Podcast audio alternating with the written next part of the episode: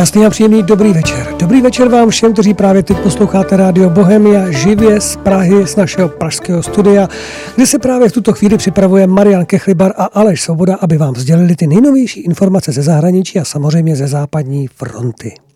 Všechny vás srdečně zdravíme a plně si uvědomujeme, že čas letí opravdu jako voda, přináší spoustu změn a spoustu proměn, nejenom našich osobních, ale samozřejmě i politických, světových, který se za chviličku dotkneme, ale zároveň přináší sebou i zajímavá, zajímavá setkání, zajímavé um, pořady, zajímavá, um, zajímavé pozvánky, jako je třeba pozvánka na českou konferenci, která bude už za několik, řekl bych, dní neboli 2. listopadu v Kutné hoře.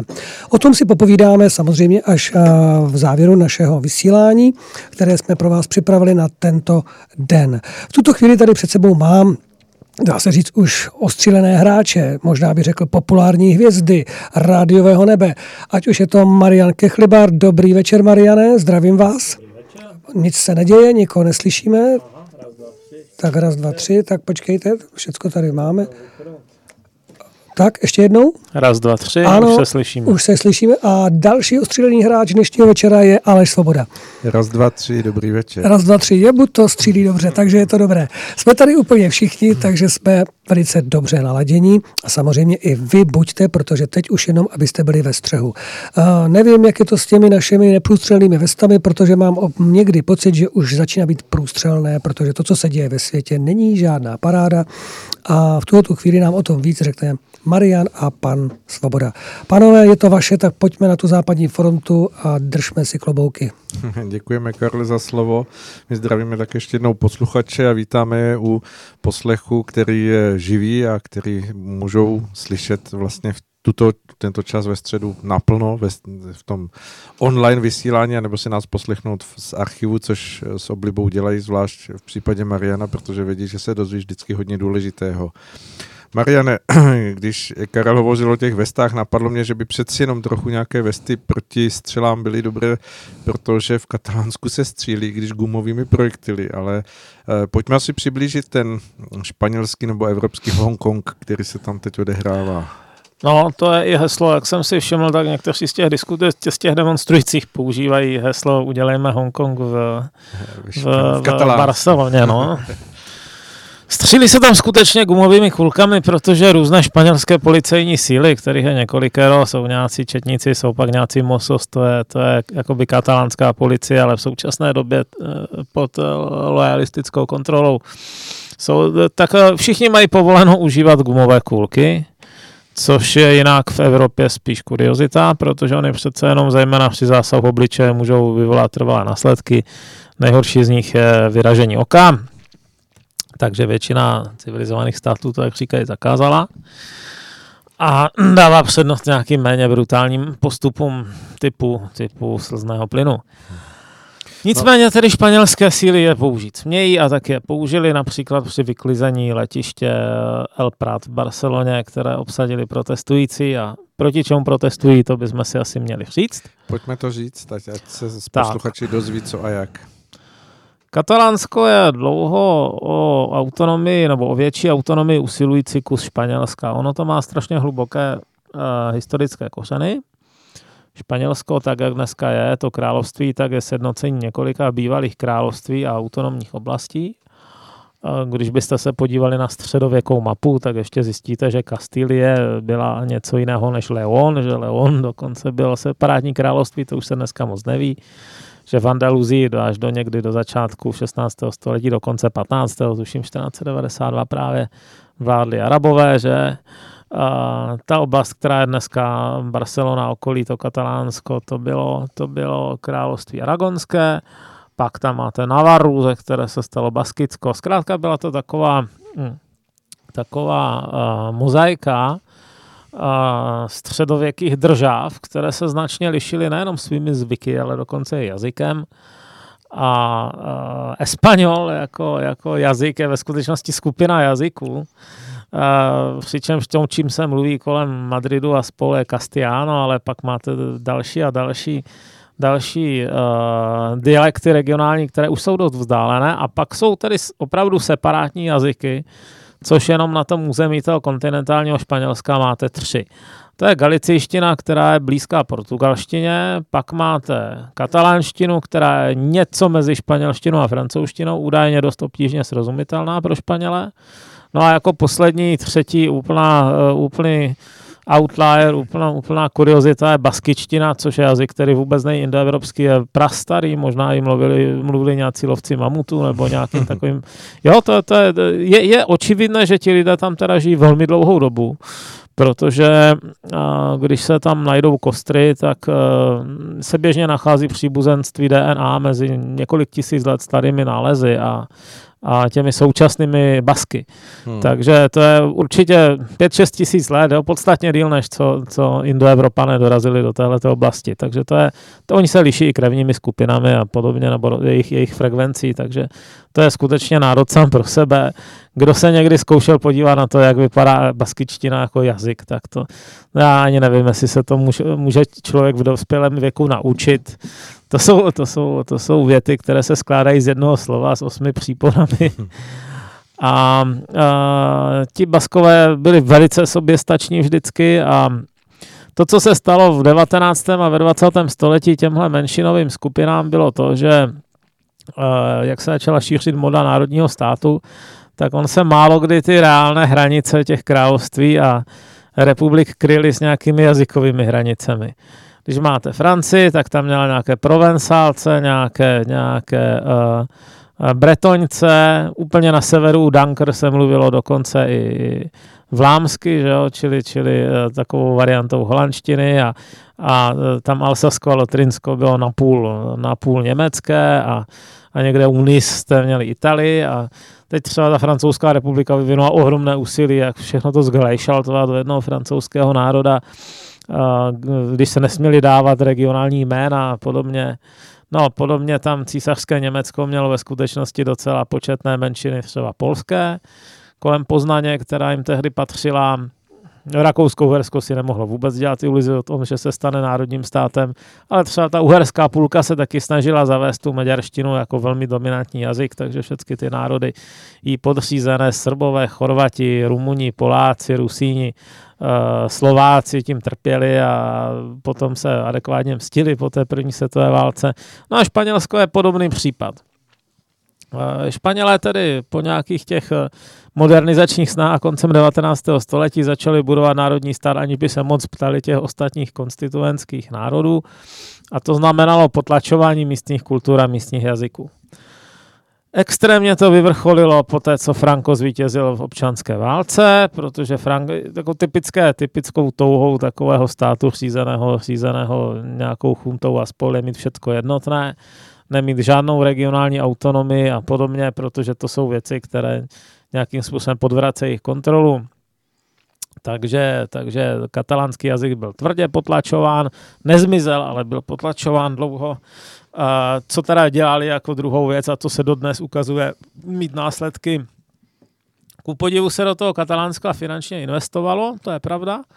A, a to jako proto i přesto, že, že, že to byla jedna z posledních bašt té španělské republiky, která bojovala proti Frankovi, ta levicová, vycházeli z toho ti frankisti v celku jako logicky, že eh, se silným ekonomickým růstem, který se tehdy uskutečnil, budou mít ti lidi méně důvodu se přidávat do nějakých rudých gard. Tady tenhle teda kalkulace, kalkulace vyšla, to je pravda, ale zároveň znamenala, že tam byla silná migrace. A ta migrace vždycky nějakým způsobem podvrací to, to původní obyvatelstvo a v tomto případě to byla migrace tady ze zbytku Španělska. Takže dneska, když máte ten průmyslový a silně vyspělý pás měst kolem mezi Tarragonou a, a Barcelonou, tak tam je jenom menšina lidí, kteří se považují za katalánce. Jo, z hlediska, když se dělají průzkumy o tom, kdo mluví teda katalánsky v, denní, v denním styku, kdo se za katalánce považuje, kdo by dával přednost eh, nezávislosti, tak ta, ta, ta, ta, ta, tento pás velkých měst je na tom eh, nejhůř. Tam, tam nejvíc oslábla ta identita, tak můžeme si to představit podobně jako eh, Československo za první republiky, kdy Brno bylo větší části německé. Že? Hmm a, a přitom leží v podstatě kompletně obklopené moravskojazyčnými vesnicemi, ale ty, ty migrační toky něco dělají. Dělali už dřív, ani nemuseli být z Afghánistánu, úplně stačí 300 kilometrů, abyste přinesli jinou kulturu. No, takže, takže dneska máte stav, že Katalánsko je uh, smíšené silně, venkov je převážně katalánský, nad 80% lidí mluví ve spoustě míst katalánsky, někde je to přes 90, když se pak dělají různé, různé průzkumy a referenda, tak to vychází, že přesně tam mají ty separatistické strany největší podporu. To hlavní město a Tarragona vedle, ty mají problém trochu teda své naprosté roztříštěnosti, takže, takže je tam i třeba hodně lidí ze smíšených rodin, kteří úplně nevědí, kam se přidat. Zrovna v těchto těch velkých městech je skutečně třeba až 20% lidí, kteří střídají španělštinu a katalánštinu podle toho, s kým se baví. A aby toho nebylo málo, tak uh, Katalánsko tím, že také rovněž tím, že se do něj investovalo, ale ono je pravda, že to vždycky byla vyspělejší část uh, španělské říše, tak je dneska poměrně bohaté a není v tak hrozném ekonomickém stavu jako třeba Andalusie. Andalusi to je opravdu oblast postižená až 25% nezaměstnaností všeobecnou. Mezi mladými je to přes 40, dotýkalo se to 50, teď to trošičku začalo klesat, ale je to znát. Ten region je chudý, musí se do něj přelívat peníze z jiných částí španělské ekonomiky. No a jedna z nejsilnějších je ta katalánská. A zároveň je už dost velká na to, aby, aby to, že ta kombinace té síly a velikosti, aby znamenala docela slušný objem daní. Takže jestli si pamatuju dobře, jak jsem četl ty uh, statistiky, tak Katalánců je pětina nebo obyvatel katalánské autonomní oblasti, ale odvádějí třetinu všech daní ve Španělsku. Hmm. Čili zbytek Španělska není dvakrát ochoten eh, se takového zdroje vzdát. Že? A teď do toho vstupuje, vstupuje eh, zajímavá věc, která je španělská ústava. Já si musím trochu napít. Tak. No, není to tequila, je to, je to čaj. Takže španělská ústava, ta byla přijatá po smrti Franka relativně jako během pár let, v době, kdy ještě byla ta armáda silná. Jo. A tehdy ještě panoval poměrně velká obava a realistická obava, která dneska už není realistická. Že v případě, že by se té eh, armádě moc nelíbilo, kam směřuje eh, to postfrankistické Španělsko s novým králem a s novým parlamentem a podobně, že by se mohla pokusit o puč znovu. On se i takový malý puč stal svého času. Ten teda potlačili, ale prostě ta hrůza z toho, že by, že by vstal nový, nový uh, Führer, jo, nebo ta, Caudio, jo, Caudio se říkalo ve Španělsku, a zase na 30 let uchvátil moc, byla v těch 70. letech, 40, byla docela realistická ta možnost. Takže um, ti civilní politici se snažili nějakým způsobem uchlácholit ty vojáky, aby uh, snížili, řekněme, jejich uh, jejich eh, možné eh, námitky a, a, a mm, jedna, z těch, jedna z těch věcí, o které těm dědicům Franka hrozně šlo, bylo zachování uh, celistvosti a nedělitelnosti Španělska. A v podstatě ta ústava tvrdí, že, že uh, má-li dojít k jakýmkoliv změnám, třeba k tomu, že by se měl oddělit nějaká část Španělska, tak s tím musí souhlasit nejenom ta část, jako, ale celé Španělsko. A celé Španělsko uh, souhlasit s odtržením Katalánska nikdy nebude, právě protože je to velký zdroj peněz. A tak, uh, myšlenka katalánské nezávislosti tím pádem žije v takové poloilegalitě. Jo, není, v zásadě není realistická politická možnost, jak uspořádat neze, uh, referendum o nezávislosti. A když se dívám na historii téhle myšlenky, ona ještě tak do roku 2008-2009 byla relativně slabá, třeba kolem 20% populace. Ale jedna z věcí, o kterou ty katalánci právě usilovali, bylo to, aby měli nějakou vlastní daňovou autoritu a aby si ty peníze spravovali sami, když už jsou bohatší. Jo? Nechtělo se jim napláce, dopláce na tu Estremaduru a, a na Andalusii a na další, další kraje, které jsou vachrlaté ekonomicky. To je přesně samozřejmě ten, ten, ten bod úrazu. No a tady tohle to neprosadili. Přičemž je zajímavý kontrast, protože Baskům, který je teda míň, se toto uh, víceméně uh, podařilo prosadit. Já myslím, že oni sdílejí snad jenom 3 ze 17 daní s španělským státem a, ten z, snad je to daň z alkoholu nebo něco takového, co se jako příliš snadno vozí přes ty hranice, hranice autonomních jednotek, či alkohol, cigarety, ale všechny ty ostatní jako plnění, která jsou zdanitelná, tak si myslím, že už jdou do baskické kasy. A teď je otázka, kterou si občas klade tak někdo nahlas, jestli ti baskové si toho náhodou nevymohli tou svojí brutalitou, protože... Tím separatismem. No, baskický, no, separatismus je, řekněme, touha po oddělení. To ještě můžete furt jenom mávat, mávat plackama ve vzduchu, ale, ale v případě, v případě té baskické eh, eta, té, té osvobozenecké armády, no tak to, to byla teroristická organizace, jak víno, že to ti vyhazovali do vzduchu uh, myslím, že, že největší, největší hit, který zaznamenali, nebo zásah byl nástupce, nebo designovaný nástupce Franka, jo, generál Carrero Banco. Oni několik měsíců trpělivě kopali jakýsi, jakýsi příkop pod nějakou ulicí, kde on občas jezdil a maskovali to jako výkop kanalizace. Naložili tam tolik výbušnin, že to auto vyletělo do pátého patra, když to odpálili. Oni pak říkali jako Španělé drsně humorně, že, měl, že mají prvního astronauta. No, tak zkrátka to nepřežil teda Franku v nástupce a to asi taky dost ovlivnilo to, že ta chunta skončila. Nicméně ETA byla aktivní potom i proti a, demokratickému zřízení, zabili různé, různé policisty, starosty, jo, mají docela, docela krvavý záznam, určitě to jde do stovek, ty oběti. Hmm. No a je tedy otázka, jestli náhodou baskický, zvýšená míra baskické autonomie, kterou ta oblast požívá, jestli není takovým eh, obchodem za to, že nebudou zabíjet. No, kdežto to katalánské separatistické hnutí bylo vždycky striktně nenásilné, oni se v tom vyžívají a taky zatím teda nedosáhlo to, co by chtělo. A, každopádně, a, když a, se ukázalo, že není tady možno jen tak prosadit nějakou fiskální autonomii, tak začali ti baskové, ti, ti katalánci skutečně uvažovat o skutečné nezávislosti všemi prostředky i ilegálními nebo kvazilegálními. A jedna z věcí, kterou chtěli v tomhle uspořádat, bylo referendum.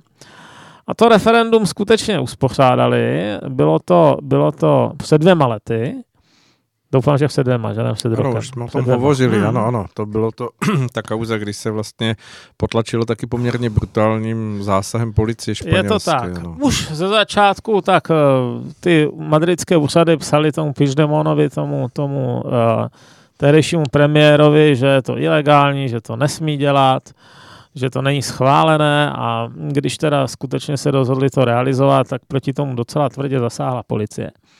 Ona je vůbec otázka, jestli to referendum by bylo v nějakém smyslu legitimní, protože eh, takové referendum by správně mělo být usposádáno tak, aby se ho účastnili všichni, pokud možno. A v tomhle případě ti lojalisti, teda, kteří chtějí eh, jednotu eh, katalánska se španělské nebo nerozdělení, tak bojkotovali tohle referendum. Jo. To, to je většinou zadělání na ještě daleko větší problémy. Já si takhle vybavuju ty volby v Iráku, tuším v roce 2005, které byly bojkotovány sunity a byla z toho občanská válka. No. Takže i já si myslím, že to referendum nebylo nutně dobrý nápad právě z tohohle důvodu. Ale potlačeno bylo mimořádně tvrdě a zejména ti, uh, ty španělské úřady se rozhodly, že to jen tak nenechají a že obžalují uh, ty důležité politiky z série různých trestných činů. A nejzávažnější, z čeho je chtěli obžalovat, eh, byla, byla eh, jakoby násilná spoura, eh, po našem, dejme tomu, rozvracení republiky, když se na to člověk podívá. Pak ještě různé, různé jako podvracení státu a tak, či znemožňování výkonu, výkonu činnosti orgánů a, což, což byla taková třešnička na dortu, zneužití veřejných finančních prostředků. No k pořádání ilegálního referenda. Takže řada z nich byla tedy obžalována. Eh, jejich eh, nejvyšší představitel, ten premiér Puigdemont, tomu se podařilo utéct teda mimo Španělsko. No, ten je v Belgii. Moment. Teď je v Belgii, no. On byl nějaký čas ve Švédsku, si myslím, ze Švédska ano. se přesunul do Německa. Tam ho zadrželi na základě španělského zatýkače, no, evropského zatýkače vydaného španělském ale ten zatykač teda e, formuloval, formuloval žádost o vydání tak, že ho chtějí za násilnou spouru a Němci řekli, že nevidí žádné důkazy, že by, že by vyzýval k násilí nebo organizoval násilí. Takže v tomhle smyslu se jim to vyplatilo, pustili ho. A e, Španělé už se rozhodli neposílat další zatykač, takže ten se přesunul do Belgie, teď, teď, teď zkouší Belgie, Belgii. Belgie si s tím moc neví rady, protože Belgie má podobný problém, že? Belgie má dvě nesnášející se etnika, Valony Vlámy a, a zrovna dlouho byl ministrem vnitra ten nějaký z těch vlámských separatistů, který, který vlastně nadržoval tomu Puigdemonovi, takže se snažil o to, aby ten proces Myslím si, že říkal něco ve smyslu, my o tom budeme jednat, ale nikde není psáno, že to bude trvat 200 let. No tak eh, nějak to takhle zdržoval, teď je nová, mm, teď, teď eh, oni odešli z té vlády, byly volby, nevím, jestli už je vůbec nová vláda v Belgii, to vždycky trvá. Eh, no tak zkrátka ten pitch demon žije teda docela, docela jakž tak svobodným způsobem v Belgii, akorát je hold v exilu. Ti ostatní, ti byli ve Španělsku, takže byli pozatýkáni, část z nich skončila ve vazbě a ten eh, trestní proces proti ním skutečně teď skončil rozsudky začátkem října, no to asi desátého to bylo, tuším. Ano, ano, proběhlo to médií a byly k tomu různé komentáře, protože Eh, na jedné straně byl šok eh, lidí, protože ty tresty opravdu byly exemplární. Ty tresty byly vysoké, ano. Ten soud teda vůči nim byl měkký v tom, že jim, že jim škrtnul to obvinění z té násilné vzpoury. to řekli, že teda nejsou schopni prokázat a že, že nebudou tedy soudit za násilnou spouru, protože ani podle toho soudu se to nestalo že by to násilí bylo systematické a podporované jo, těmi politiky. To, že se tam někdo občas zmydlí, to je, to je jejich věc jo, na té ulici, ale že to nebylo rozdmícháváno tedy ze strany těch politiků. Takže tím se teda zkrátili trošku ty tresty, protože ono to začátku vypadalo tak na 20 až 25 let, čili to jako sovětsko-čínská škola trestu. Jo. A no tak dostali uh, ti, nejvyšší 12-13 let, další kolem 9, i to je hodně, a je možné, že si to neodsedí. Jednak se to bude řešit před e, ústavním soudem pravděpodobně, e, což není řádné odvolání, ale ten ústavní soud to ještě může nějak upravit. A druhá věc je, že si to asi odsedí teda v Katalánsku, z čehož plyne, že ta katalánská vláda by vůči ní mohla být měkká. Jo. Španělské, španělské eh, tresty jsou poměrně tvrdé, když se člověk podívá na, na eh, trestní zákonník, ale je tam docela dost možností, jak je změkčit. Třeba na víkend budete chodit domů, nebo dokonce budete v tom vězení pouze spát. A různé, různá podmínečná propuštění. U nás třeba podmínečné propuštění před půlkou trestu, to je teda velká výjimka. Jo. U, u těžkých trestů i dvě třetiny klidně a hodně těch lidí nepustí vůbec, jo. když má někdo na sebe dvě, dvě vraždy na krku, tak si tě 25 odsedí většinou. A, a v tomhle případě teda je možné, že je pustí třeba za rok. Jo. Hmm. Protože v tom Katalánsku jsou pořád lidi s nimi s nimi sympatizující, hodně sympatizující. Nicméně ten no. výsledek vlastně přivedl tisíce katalánců opět do ulic a Mm, různé bojkoty, vy jste to zmiňoval už, blokování letiště a další záležitosti Je to tak? jsou vlastně aktuální současnosti. Co mm-hmm. se z toho dá odvodit, jako kam to povede? A první věc, oni přece jenom dostali teda další tvrdý trest, protože jsou to politici a tím, že byli odsouzeni za zneužití veřejných peněz, tak, ehm, tak eh, nesmí 10 let vykonávat žádnou veřejnou funkci. Hmm. To je pro politika docela, docela těžká koule na noze. To, to se obávám, že nemůže ta katalánská vláda ani zrušit. Jo. Čili podstatná část nej, nejoblíbenějších, nejvolenějších politiků z toho separatistického spektra je najednou mimo hru jo, hmm. politicky. Můžou maximálně psát blogy a kafrat. Že? A druhá věc je teda, že to obyvatelstvo se s tím nechce smířit a začalo dělat velké protesty a skutečně jsou to až statisícové zástupy, co, co přitáhli do Barcelony a, a nastaly další, další bitvy, další stavění barikád a, a jsou zranění a, a videa, která proudí z těch, z těch barcelonských ulic, jsou strašná. To, ta, ta policie zdivočela, ta prostě jenom jede a mlátí v nějakých situacích. Eh, ani nevidíte, že by vyprovokoval ten člověk. No? Hmm. To je ta, tako, jedna věc je, kdyby někdo tam házel, házel kameny a la palestinci, no, tak to pak se nemůže divit, že dostane, ale to jsou videa, kde, kde lidi jdou po ulici a najednou přiběhne policie a zmlátí je ze zadu úplně brutálně, ač nic nedělali, jo, dívali se do mobilu. To je, to je, to je špatné. Jo. Hmm. To je, ty, ten standard, který, který tam nastal, je, nám hrozně připomíná tam rok 89. No. Je to tak, no. A teď je jako očividné, že ten, ten zbytek té EU si s tím neví moc rady, protože na jednu stranu je to, je to odpudivé, co se tam tu dline, na druhou stranu Španělsko má takzvaně proevropské politiky, že, takže jako nebudou se do nich navážet na rozdíl od Poláků. No, jiná věc je, že kdyby Katalánsko teda se nějakým způsobem urvalo, a teď je těžko říct jak, protože když odmítají to násilí, tak, tak očividně proti té policii se neprosadí úplně, takže by se vlastně ocitlo venku z Evropské unie a Španělsko, zbytek Španělska by blokoval jeho přijetí. No, no, je to situace velice nežádoucí. Ono, já si myslím, že jediná cesta, jak to reálně řešit, je, je změna ústavy tak, aby respektovala právo národů na sebeurčení. Ale to se podle mého názoru nestane. A není v tom zajímavý rozpor, který možná asi zavnímali někteří z našich posluchačů, kteří sledují tu celosvětovou scénu, kde na jedné straně, co se týče toho už na začátku našeho povídání zmiňovaného Hongkongu, je nějaký postoj nebo je víceméně podpora nějakého snažení tam v, v těch vzdálených koutech Ázie a najednou takřka v totožném nebo hodně podobném nějakém snažení se o vy, výjimutí se z nějakého celku, udržení si nějaké vlastní svobody, tak se postupuje jinak, nebo je jiný druh mlčenlivosti. Jak, jak se na to díváte? Já bych na to asi použil, já bych asi použil římské přísloví quod licet jovi, non licet bovi. Znáte ho? Česky se to volně překládá, co je dovoleno bohovi, není dovoleno volovi. Jo, zhruba řečeno, když dva dělají to tež, není to to tež, včetně následků. No, no a myslíte, že si toho lidé v době prostě internetu, svobodných sociálních sítí no to si všimlo hodně lidí. Všimnou a, a My se o tom tady teď taky rozpor. bavíme. Hmm. Tak, tak si toho všímejme.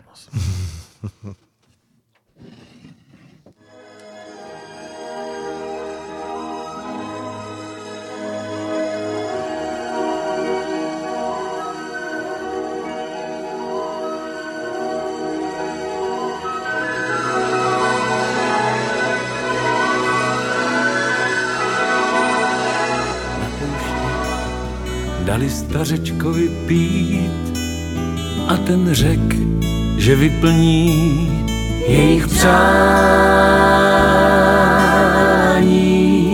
Nejdřív nejstarší si přál, dej mi zámek, ať jsem král. Druhý boháčem chtěl být, třetí mnoho dívek mít. A co přál si nejmladší, to už se nikdo nedoví, vždyť v pohádkách jsou jen tři přání. Než bys okem jednou žik, stál tu zámek dívek šik, rázem stál tu tváří v tvář, boháč, král i otrokář, a kam se poděl nejmladší to už jim nikdo nepoví. Vždyť v pohádkách jsou jen tři přání.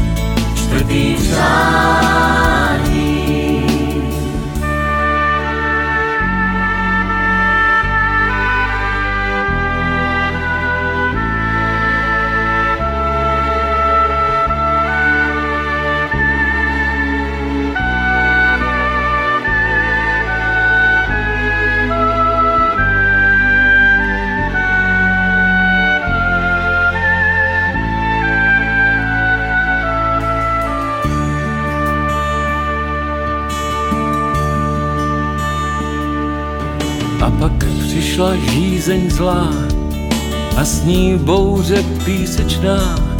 Rázem stál tu smrti v tvář, boháč, král a otrokář.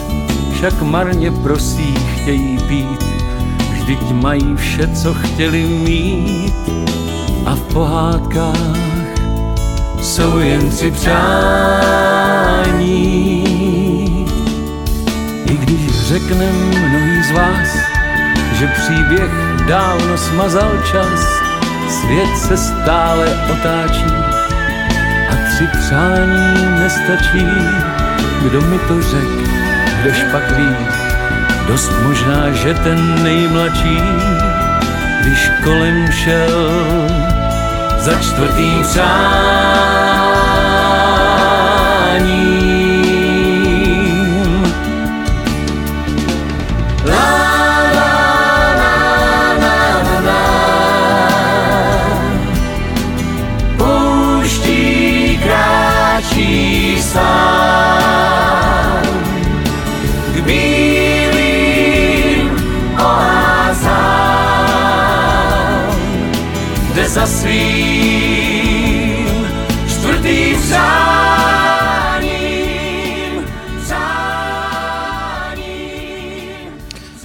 Tak, od sklidňujícího melodického znění tónů nádherných se opět vracíme na naši divokou západní frontu a eh, budeme pokračovat ve stejném nasazení, které bylo před eh, písničkou, akorát se přesuneme o kousek dále, více do eh, Atlantického oceánu, nebo dá se říct více na západ a přeplaveme kanál La Mancha. Budeme, budeme na chvilku s Marianem v Británii, kde se dějí opravdu velmi zajímavé věci. Já si myslím, že ti nejlepší prognostici a možná i lidé, kteří opravdu znají britskou povahu nebo zkušenosti kultury a politiky, jsou přesto překvapení. Pojďme nějak úplně v rychlosti, Mariane, zrekapitulovat to, co se děje, protože máme 8 dní do datumu, který by měl být vlastně datumem vystoupení Brit- Británie z Evropské unie. Tak, co se děje? Um, dlouho byla otázka to, jestli ta Británie opustí Evropskou unii na divoko, to čemu se říká no deal Brexit. Čili Bez dohody. všechny, všechny, co znamená v zásadě to, že všechny uzavřené smlouvy mezi EU a Británii přestanou platit a nebude žádná náhrada. Jo? Takže v zásadě by, by bylo hodně komplikované třeba pohyb zboží mezi, mezi Británií a Evropskou unii. Nebylo by úplně jasné, co je vlastně splněno a co není splněno. Takže, takže je snaha dosáhnout nějakého dílu, nějaký, nějakého aspoň rámcové dohody, jak by mohla fungovat budoucí spolupráce obchodní či politická mezi Velkou Británií a, a EU a aspoň ta obchodní, řekněme. Kde si jsem slyšel, že když by opravdu nastal tento stav toho bílého místa po tom 31. říjnu, že by to hrozilo v té posloupnosti třeba až milionem nezaměstnaných v Německu, protože by mohlo dojít skutečně k zastavení těch toků, které samozřejmě se promítnou do chodu firem. Snaží se to ty jednotlivé státy nějakým způsobem simulovat, odhadovat, co by museli, čeho by byl nedostatek, co by bylo potřeba se předzásobit předem, jestli léky, náhradní díly a tak dál. Nikdo to neumí úplně přesně odhadnout. Je pravda, že některé firmy, které odhadují, že mají největší problémy, tak si třeba udělali trošku větší zásoby. Ve srovnání s tou dřívější situací, dřívější, no, bylo běžné v rámci Evropy mít just-in-time deliveries, že? čili objednáte si nějaké díly na čtvrtek 13.00 a dostanete ve čtvrtek, ve čtvrtek mezi 12. a 14. dejme tomu. To, je, to se dělá hlavně proto, aby se šetřil skladovací prostor. Skladovací prostor je drahý nebo drahý. Ovlivňuje to celkovou, celkovou ekonomickou situaci firmy, takže je snaha držet si toho na skladu málo, takže se to neustále vozí, vozí přímo v ten správný čas. Ano. A tohle teď samozřejmě jen tak nepůjde. Je, existuje hrozba, že kdyby se zavedly skutečně důkladné kontroly tam kolem toho Calais Dovru, kde, kde, to, kde nejvíc kamionů překračuje hranice, že by mohli čekat třeba 3-4 dny no, v nějakých megafrontách. Hmm, což je dost na tento to je dost, ano. ekonomiky. Druhá věc je, že ta Británie přece jenom má nějaký, nějaké množství relativně bohatých obyvatel, kteří taky něco kupujou. A když by najednou, dejme tomu, vznikly, vznikly nějaké potíže s dodávkami nebo dokonce vznikla clá, tak si to možná taky koupí jinde. Jo? A to je samozřejmě zase potenciální ztráta pro, pro výrobce, jako je Německo, které hodně závisí na vývozu toho, co vyrobí, jejich ekonomická situace, to, to je prostě vývozní velmoc. Jakmile něco zaskřípe v mezinárodním obchodu, tak jim z toho hrozí problémy. No a Uh, samozřejmě i ta, platí to i naopak. Jo. Zase britské, britské podniky by třeba ztratili prostor pro vývoz něčeho, takže by, takže by museli ohřezat uh, nějaké svoje náklady, nejsnáz se ohřezávají lidi, nebo nejsnáz. No. Dělá se to, takže, takže ta oboustraná, oboustraná recese by skutečně mohla vzniknout. No ale my se k ní blížíme, protože je to tak, že ten poslední návrh, který přednesl Boris Johnson, tu dohodu, kterou pracně dohodl, eh, tak znova dostal sice do druhé čtení, ale ten další, jako jakýsi jízdní řád, podle kterého se mělo pokračovat, tak ten skončil. Skončil. Je to tak, uh, ono to bylo, uh, zaprvé, ono, uh, to, co bylo neprůchodné, bylo to, co si jednala ta Theresa May, ten, ten, ten její, ta její varianta toho dílu, to, byla, to byl díl, který obsahal takzvaný irský backstop, mm. irskou pojistku. A to bylo něco, co nedokázali strávit v Británii. To, by, to v zásadě bylo opatření, že nedohodnou-li se strany jinak, tak bude Británie na dobu neurčitou, prostě navždy zase přivázaná, přivázaná k Evropské unii, celní unii. Že? A to je něco, co teda opravdu nechtěli nechtěli akceptovat Británii, takže proti tomu mnohokrát hlasovali. Nakonec Mayová abdikovala, začal vyhrožovat tedy její nástupce Johnson, že to udělá tak jako onak, že, že jim to jedno a že, že, že to může klidně prosadit, prosadit třeba ten odchod bez jakýchkoliv uh, dohod. Takže nakonec se stalo to, co jsme úplně nečekali, že že uh, přece jenom vznikl nějaký nový díl. Sice malý, ale přece jenom s malými změnami, ale docela podstatnými, skoro kritickými. Jo, to je to, co dlouho trvalo, tvrdili v té Brit- v tom Evropské unii, v tom, v tom Bruselu, že, že nejde, nelze, že je to jediný a nejlepší díl, že jo? To je z definice nejlepší, nejhorší, když je jediný. Ale uh, hlavně uh, najednou teda lehce povolili a řekli, dobře, tak uh, ten backstop škrtneme, když je to teda takové nestravitelné a Severní Irsko bude nějakým způsobem eh, podvojném režimu. A upřímně sečeno, já jsem z těch detailů nepochopil, jak to má fungovat. Tam má být otevřená hranice s Irskem jako s takovým. Zároveň to má podléhat nějakému jinému celnímu režimu, ale zároveň by tam neměla být příliš tvrdá kontrola mezi mezi to, jo, mezi, mezi eh, Severním Irskem a zbytkem Británie. To jako napůl působí nerealizovatelným dojmem. No, tak ale možná, že, možná, že v praxi, dejme tomu, se si řekli dobře, tak se to bude zneužívat v tomhle či onom rozsahu a ten, ten, tenhle ten rozsah, dejme tomu pár miliard ročně, je pořád lepší, než nedohodnout se. Jo? To je klidně možné. Je to možné, no. Každopádně je to takový kočkopes. Je to kočkopes ještě se dvěma hlavama, je to prostě zvláštní tvar. A zdá se, že, by to, že, že je to přijatelnější pro Británii, ale ale stejně, to teď, to, stejně teď nastala zvláštní situace v tom parlamentu, že ten díl prošel, ale neprošla, neprošel časový plán na jeho realizaci. Protože jedna z věcí, která tím letím nastala, bylo, že, že teď máme těch 8 dní, takže je to strašně na, na, na krátko, na rychlo a ti lidi eh, v tom parlamentu, ti poslanci nejsou spokojeni s tím, že se to takhle vyvinulo a chtějí víc času. No, kde ho vzít? To tak znamená zase prosit o, o prodloužení. Teď existuje nějaký zákon, to je takzvaný Benův zákon, který, který ukládá povinnosti, povinnost eh, ministerskému předsedovi, čili Johnsonovi, že v případě, že by hrozil no deal Brexit, tak žádat o prodloužení. Protože on přesně nechtěl, že? takže, takže on, to, on to naplnil způsobem, který, který připomíná pohádku chytré horákyni poslal do toho Bruselu na jeden, ale tři dopisy. V tom jeden nepodepsaný dopis teda jako hlásá, že žádá o prodloužení. v druhém dopise konstatuje, že ho nedoporučuje. A ve třetím píše, že je to názor parlamentu a nikoliv jeho. Jo, takže si z toho můžou teda vybrat. A uznávám, že, že, že toto je ta těžké na vybrání si. No. je, jakoby, je těžké někomu ukládat takový úkol a zároveň zajistit, aby ho, aby ho realizoval vážně a upřímně. Že? Vždycky se, vždycky se to dá pojmout natolik švejkovským způsobem, že to ve výsledku k ničemu není.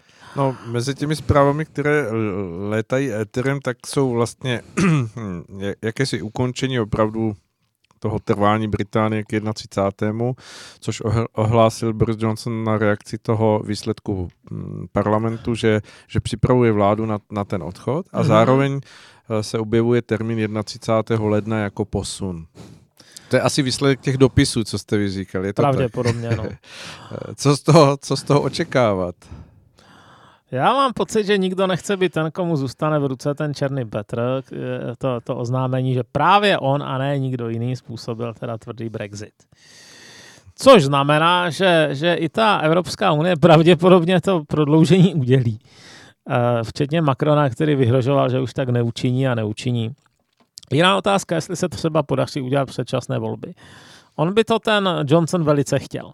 Hmm, no, ano, jemu vlastně by to pravděpodobně posílilo Teď, teď musíme teda dávat pozor na to, že pravděpodobně a jistě jsou velmi, velmi vzdálené věci, protože v roce 2017, když uspořádala předčasné volby Theresa Mayová, tak eh, na začátku té kampaně měla skoro 20% náskok před Labouristy a když skončila, tak to bylo vítězství nevítězství, ve kterém, ve kterém si spíš pohoršila, popravdě sečeno a a to tež se samozřejmě může stát znovu. Ale Johnson není Mayová, on, on je, ona tehdy nevedla tu kampaň dobře, místa mají nevedla skoro vůbec, doufala si, že se Corbyn znemožní dostatečně sám a on se zase tak neznemožnil, respektive zase mobilizoval nějakou mládež a nějaké studenty, takže zase, zase tak jako špatný výsledek neudělal, udělal docela dobrý výsledek lepší, než se čekalo, ale proti Johnsonovi bude těžší udělat takový výsledek. On je bojovný. No. On, on s velkou chutí do těch střetů jde, verbálních, politických, takže, takže rozhodně to nebude jako v tom roce 17, kdyby byly předčasné volby, že by, že by eh, předseda Toryů nebyl skoro vidět a, mhm. a Corbyn oblítával celou Británii. To, bude, to, to budou vidět oba.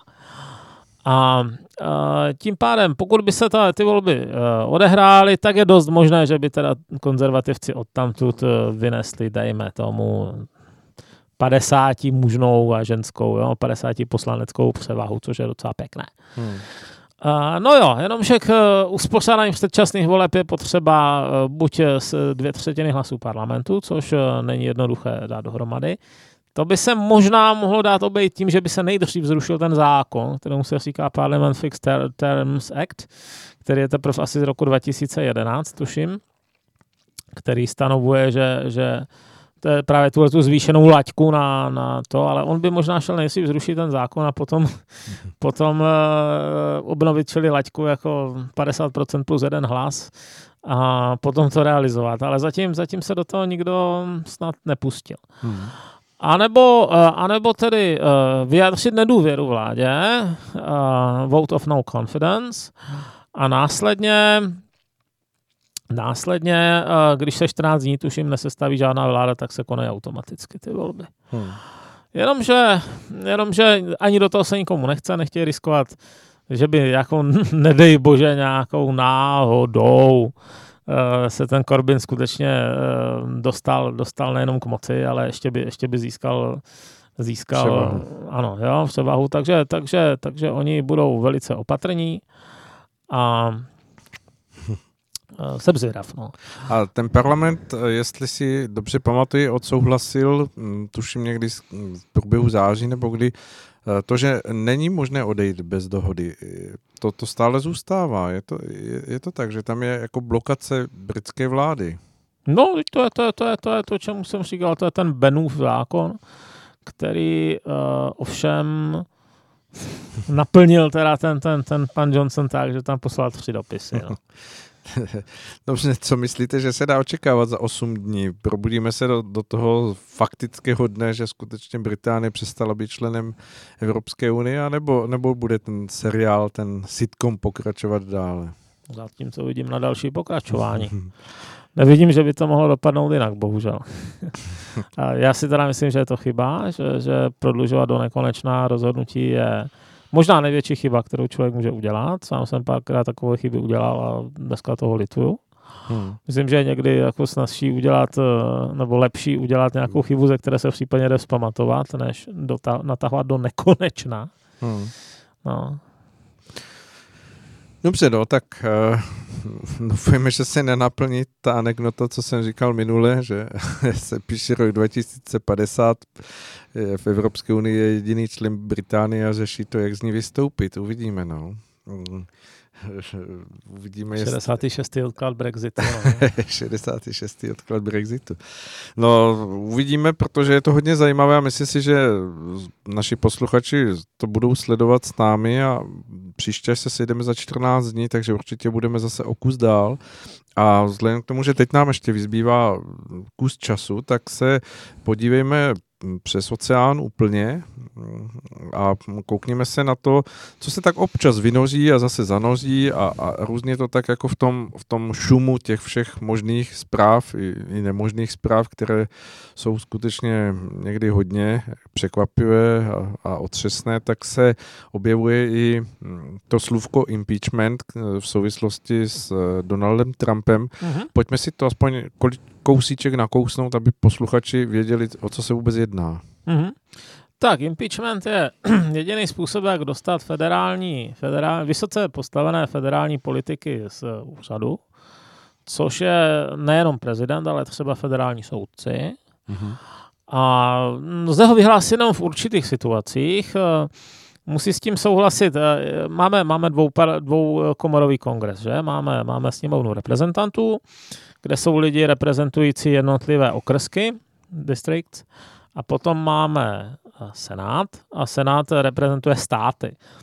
Čili v sněmovně reprezentátů eh, jsou zhruba poměry odpovídající množství obyvatel, které ten stát má, takže samozřejmě tam eh, Kalifornie, která má 40 milionů obyvatel nebo kolik, tak samozřejmě má spoustu poslanců, kdežto, kdežto uh, Vermont, to, kolik má 700 tisíc, já už to z hlavy nevím, je to, je to malý lesnatý stát, tak, tak má pár.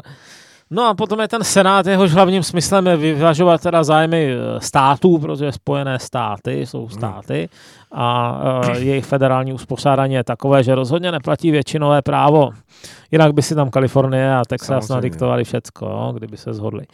Takže, takže uh, smyslem toho senátu je, aby vyrovnával zájmy těch méně osídlených oblastí, které, které třeba uh, ale tvoří většinu území jo, Spojených států amerických. Když se podíváte na hustotu obyvatelstva, tak hustě osídlená pobřeží a mezi tím je ta flyover country, kde se hodně dejme tomu, část jsou národní parky, část jsou ohromná pole, kukuřice a všeho A dlouhatánské dálnice. Ano, dlouhatánské dálnice, ale jako ta, ta území jsou taky potřeba, nejenom, že je to přírodní bohatství a je, je to i zároveň nejproduktivnější oblast, co se týče jak surovin, tak, tak uh, zemědělského zboží. Jo? Čili, čili neměla, ta pobřeží by neměla co jíst, kdyby se nějak extra pohádala s Iowou a s Nebraskou.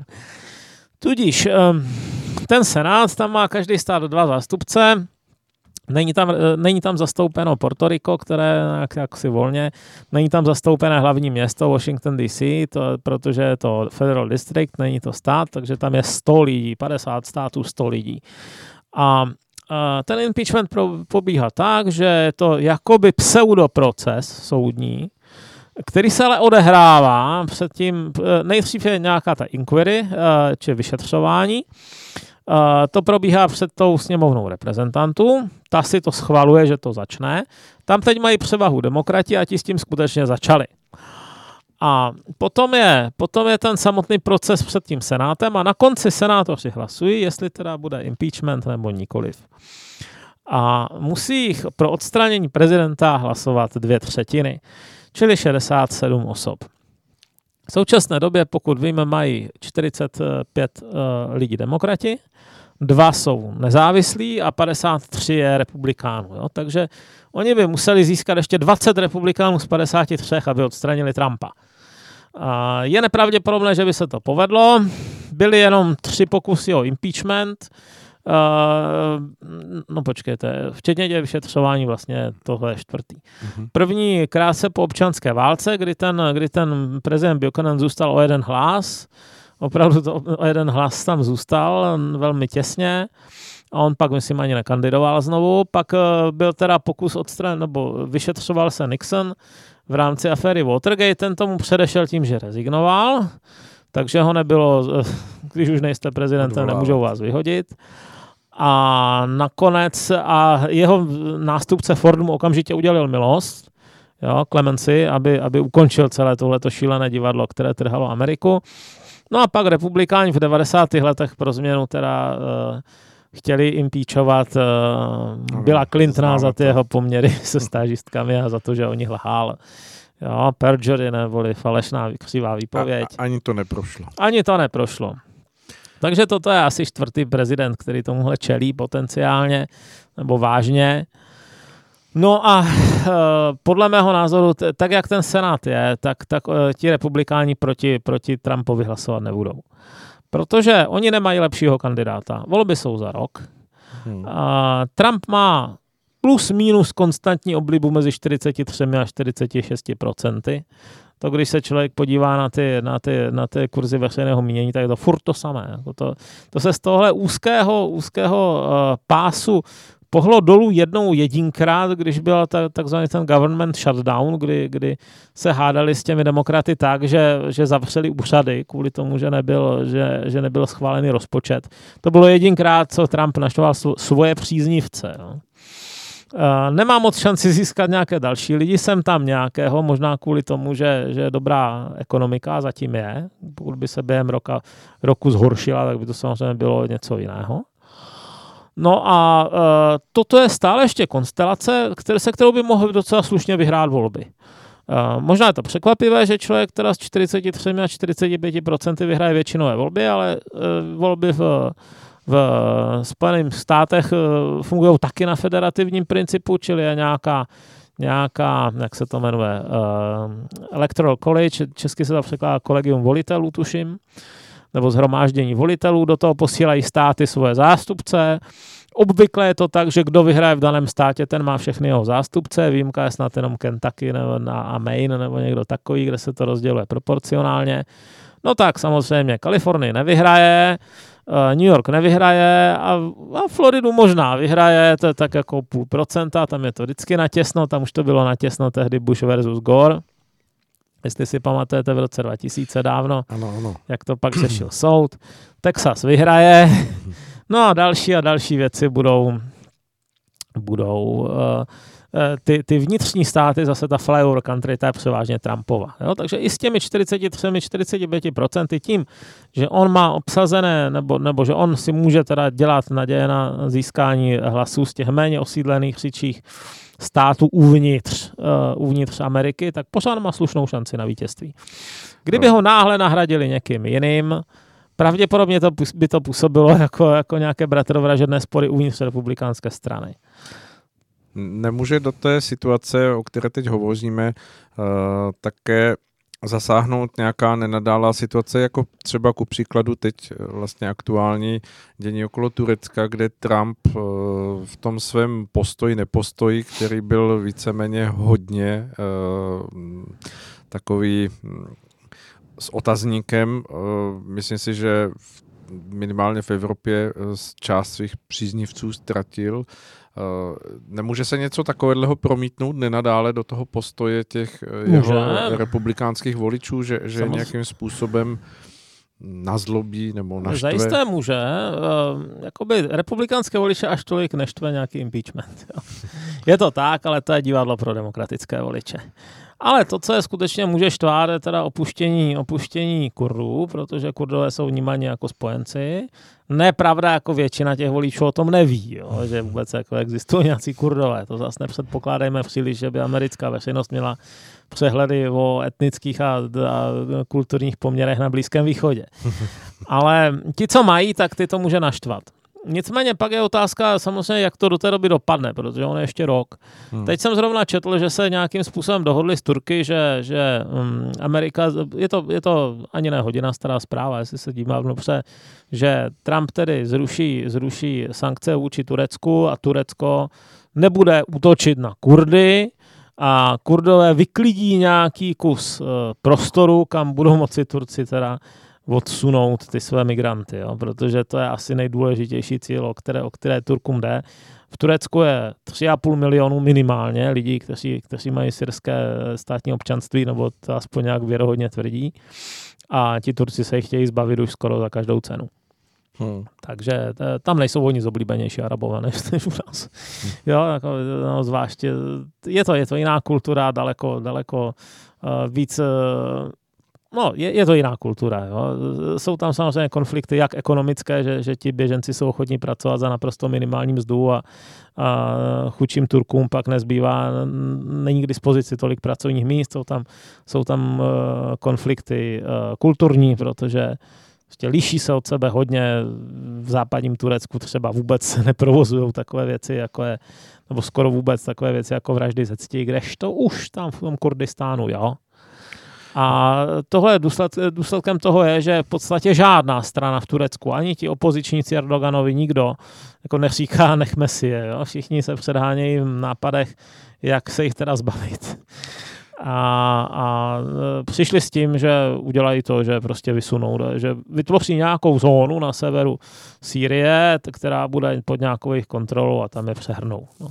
Nicméně ty komentáře, které přicházely právě od Donalda Trumpa v té situaci, kdy skutečně asi bylo očekáváno nějaké diplomatické snažení se tak přicházeli typu, že kurdové nejsou žádní spojenci, protože nebyli v Normandii, případně v zápětí přišel uh, jakýsi hm, komentář, který hovořil o tom, ať se tam trošku po, poškorpí, ať se trošku jako pošťouchají chlapci a, pak uvidíme, co z toho bude. Eh, jak se díváte na to? Hm, já vím, že možná té částečné republikánské voličské základně to může znít tak, jako že to je americký způsob řešení věcí, ale přeci jenom zase jsme v jakémsi informované době, nemůže to působit tak, že ten způsob nahlížení na tyto věci ze strany Eh, Donalda Trumpa ztrácí na světovém lídrovství? No tak on samozřejmě projevil svoji obvyklou diplomaci a tak, to. o tom žádná takzvaně, ale já si myslím, že to bude za rok zapomenuté. Jo? Když se bavíme o volbách, které mají být uh, přesně za rok od této doby, tak plus minus, kdy to má být začátkem listopadu, že? Ano. Tak um, do té doby bude ještě tolik skandálů.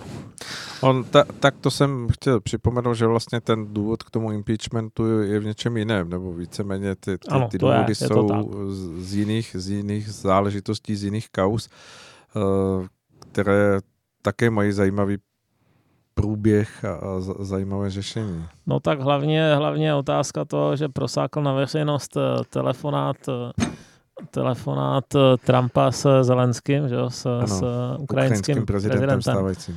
Přičemž kongres Spojených států odsouhlasil pomoc vojenskou Ukrajině v rozměrech tuším 800 milionů dolarů a ten Trump na něj tady tlačil ať něco za něco a ať tam prošetří aktivity uh, Bidenů, otce a syna. Otec je docela významný politik demokratické strany, který by rád kandidoval na prezidenta.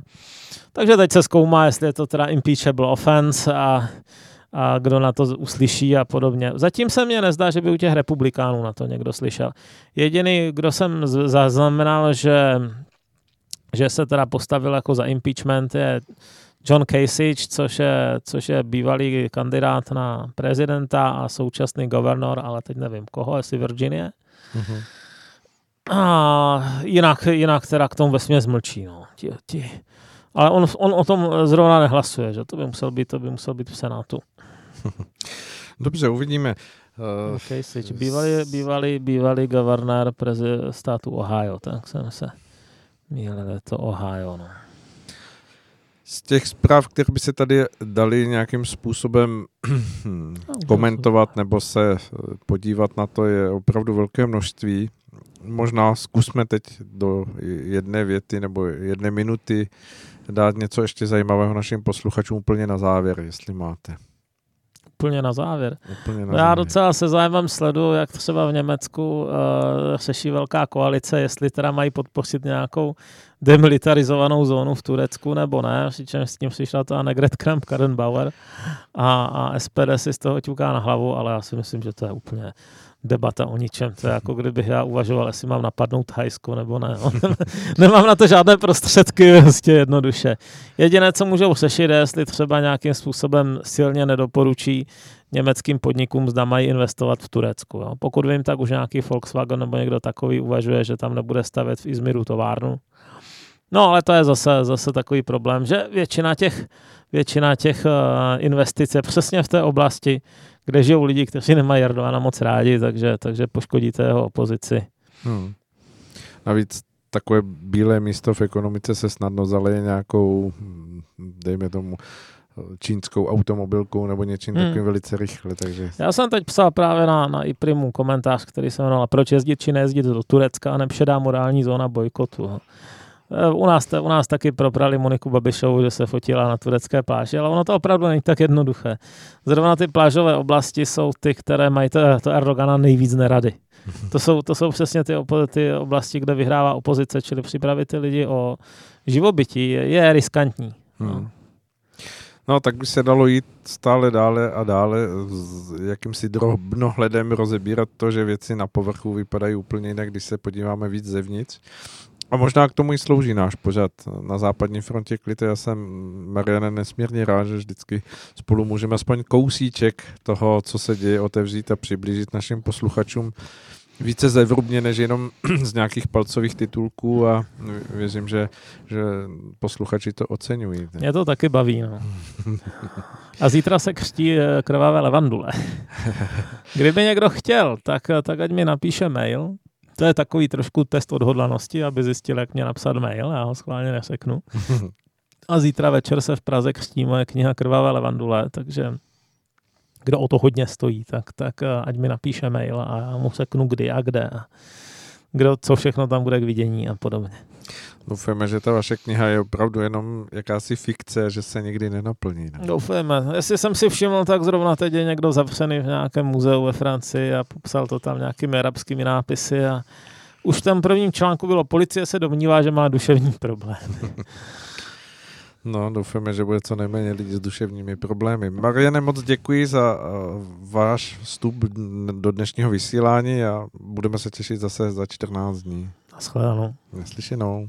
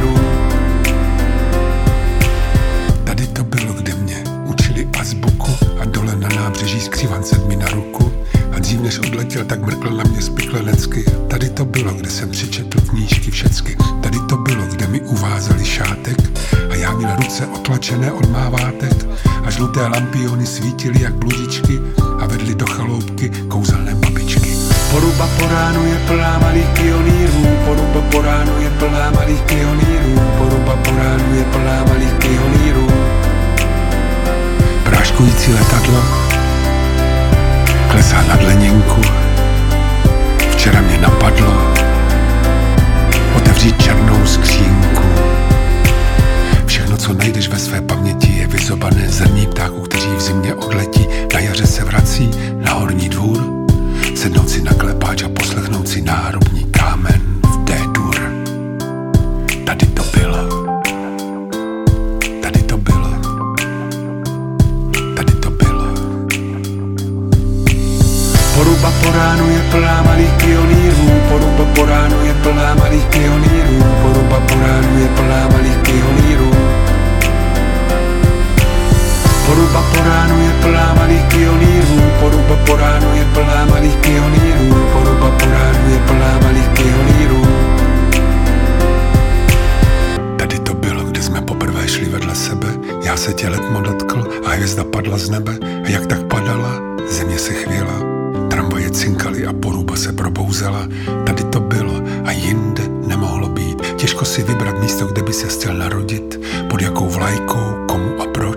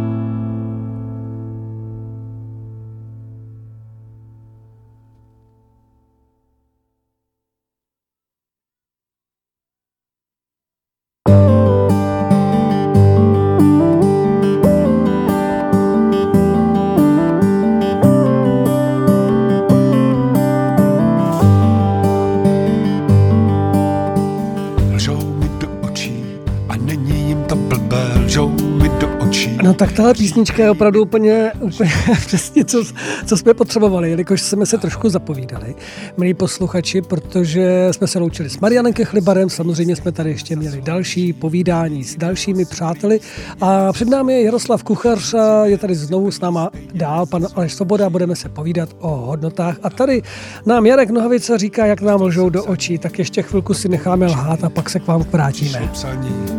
I mojí ženě že jsme zasledovaní.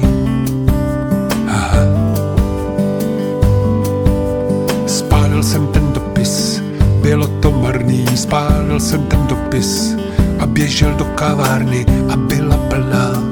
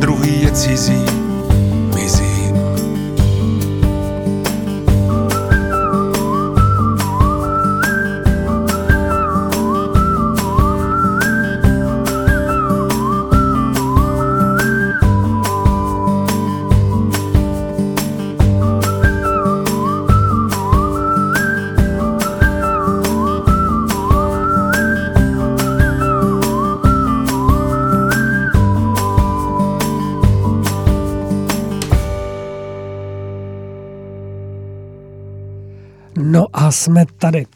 Nebudeme vám samozřejmě lhát, nebudeme předstírat, nebudeme mystifikovat a nebudeme vás manipulovat, protože média samozřejmě to umí a umí to skvěle, mají na to krásné nástroje. Mají na to i krásné lidi, krásné moderátorky, krásní moderátoři, vyšňoření, hezky naladění, krásně intonují a říkají vám přesně, co si máte myslet, co máte dělat a, a jak to je a jak to není.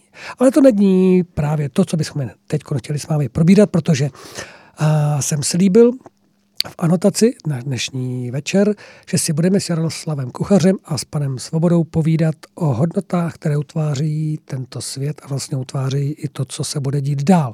Ty hodnoty se různě proměňují a vybral jsem toto téma z toho jednoho prostého důvodu, jelikož se blíží Česká konference, poslední Česká konference, která bude uzavírat tu dekádu, tu slibovanou dekádu od roku 2009 až 2019, ve které se snažila hledat, hledat právě ty ty jednotící, jednotící hodnoty, které, na kterých by mohly různé mm, organizace, různá společenství lidí, ale i jednotlivci spolupracovat, aniž by si nerozuměli.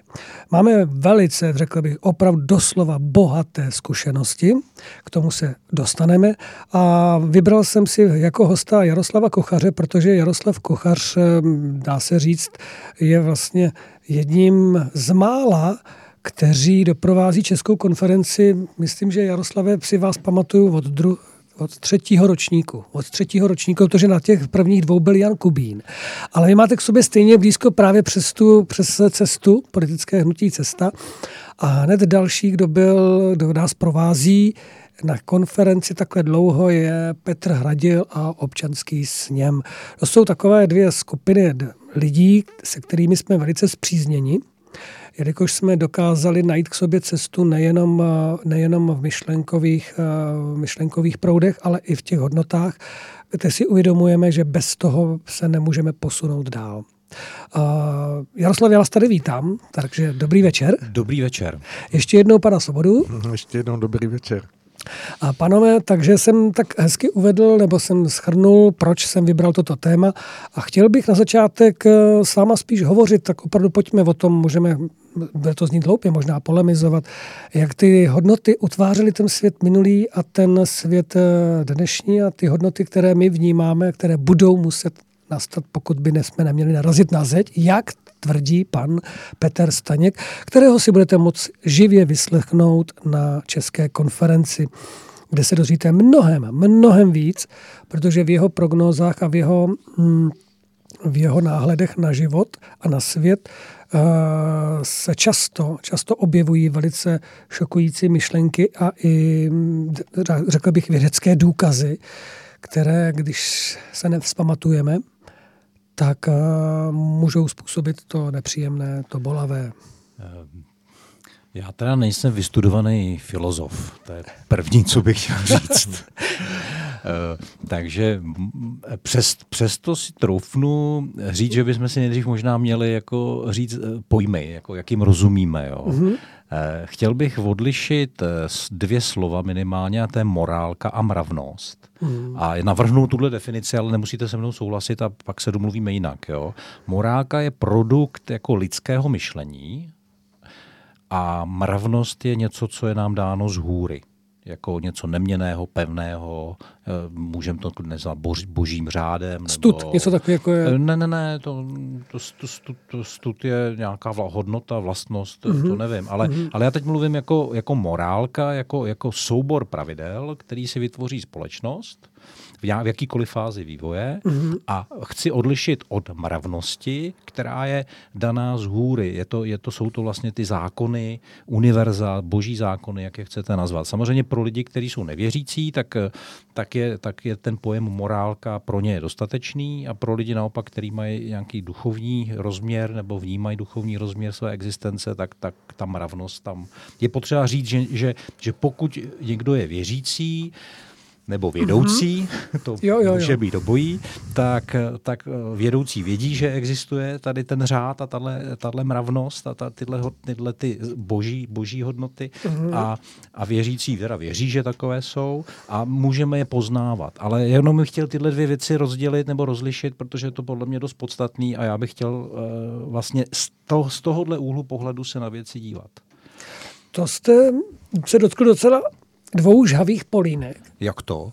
No, protože zkuste někde na veřejnosti mluvit o morálce a o mravnosti. Já bych s váma souhlasil. S tím nemám problém. No samozřejmě, tak to... jsem v rádiu, to je veřejnost. jo, to jsme tady hezky, jsme se tady sešli takhle v soukromíčku, v takovém pěkném kamerlíčku.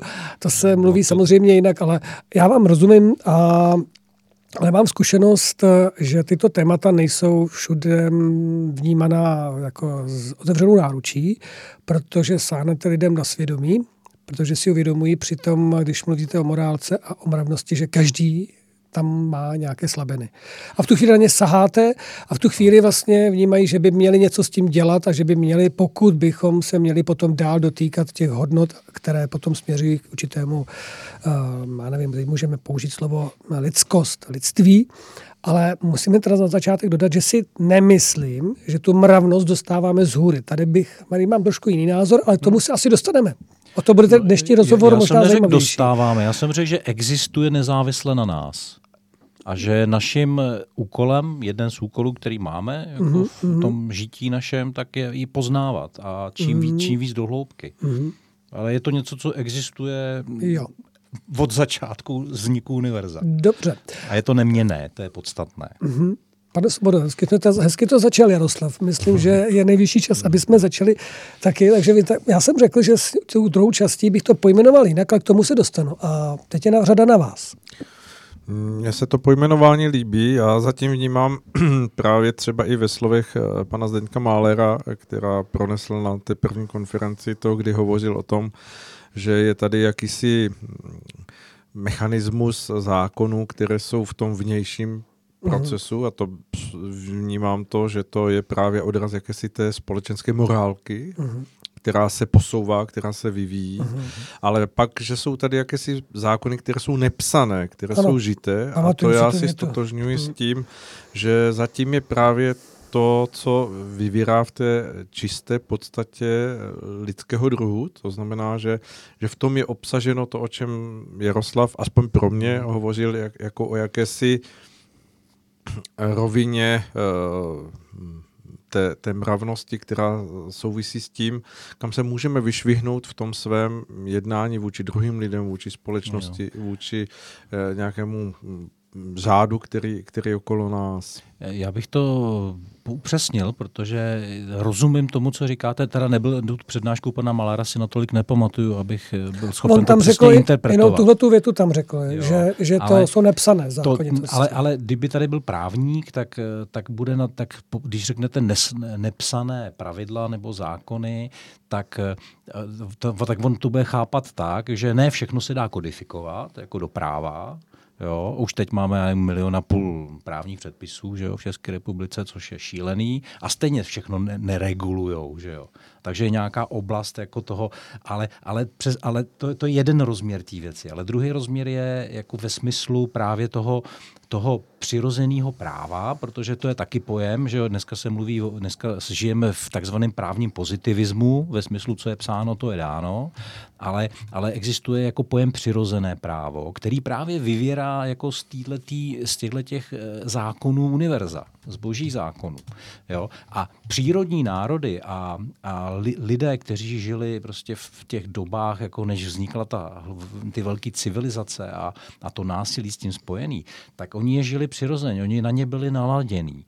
A e, aspoň někde teda v nějakých fázích vývoje. Jo? Ale, ale jako zůstalo to jako lidová moudrost aspoň v sobě. Ale to, to, to pro mě není jako totéž, jako ta, ta mravnost nebo to, to, ta ta série zákonů, kterou třeba v křesťanství znáte jako desatero, jo, která byla takhle sformulovaná. To je samozřejmě nějaký vnější obraz, jako zjednodušený velmi do nějakého základního sada, do nějaké základní sady pravidel, ale každopádně, e, jako já si to představuju tak, že e, když přiznáme nebo uznáme jako putování nebo vývoj člověka s velkým Č od ráje zpátky do ráje. Jo? Ten cyklus, který je popsaný vlastně třeba v Bibli tímhle způsobem, ale Toltékové díky, díky panu Duškovi jsou tady známí taky, takže kdo to poslouchá Duška čtyři dohody,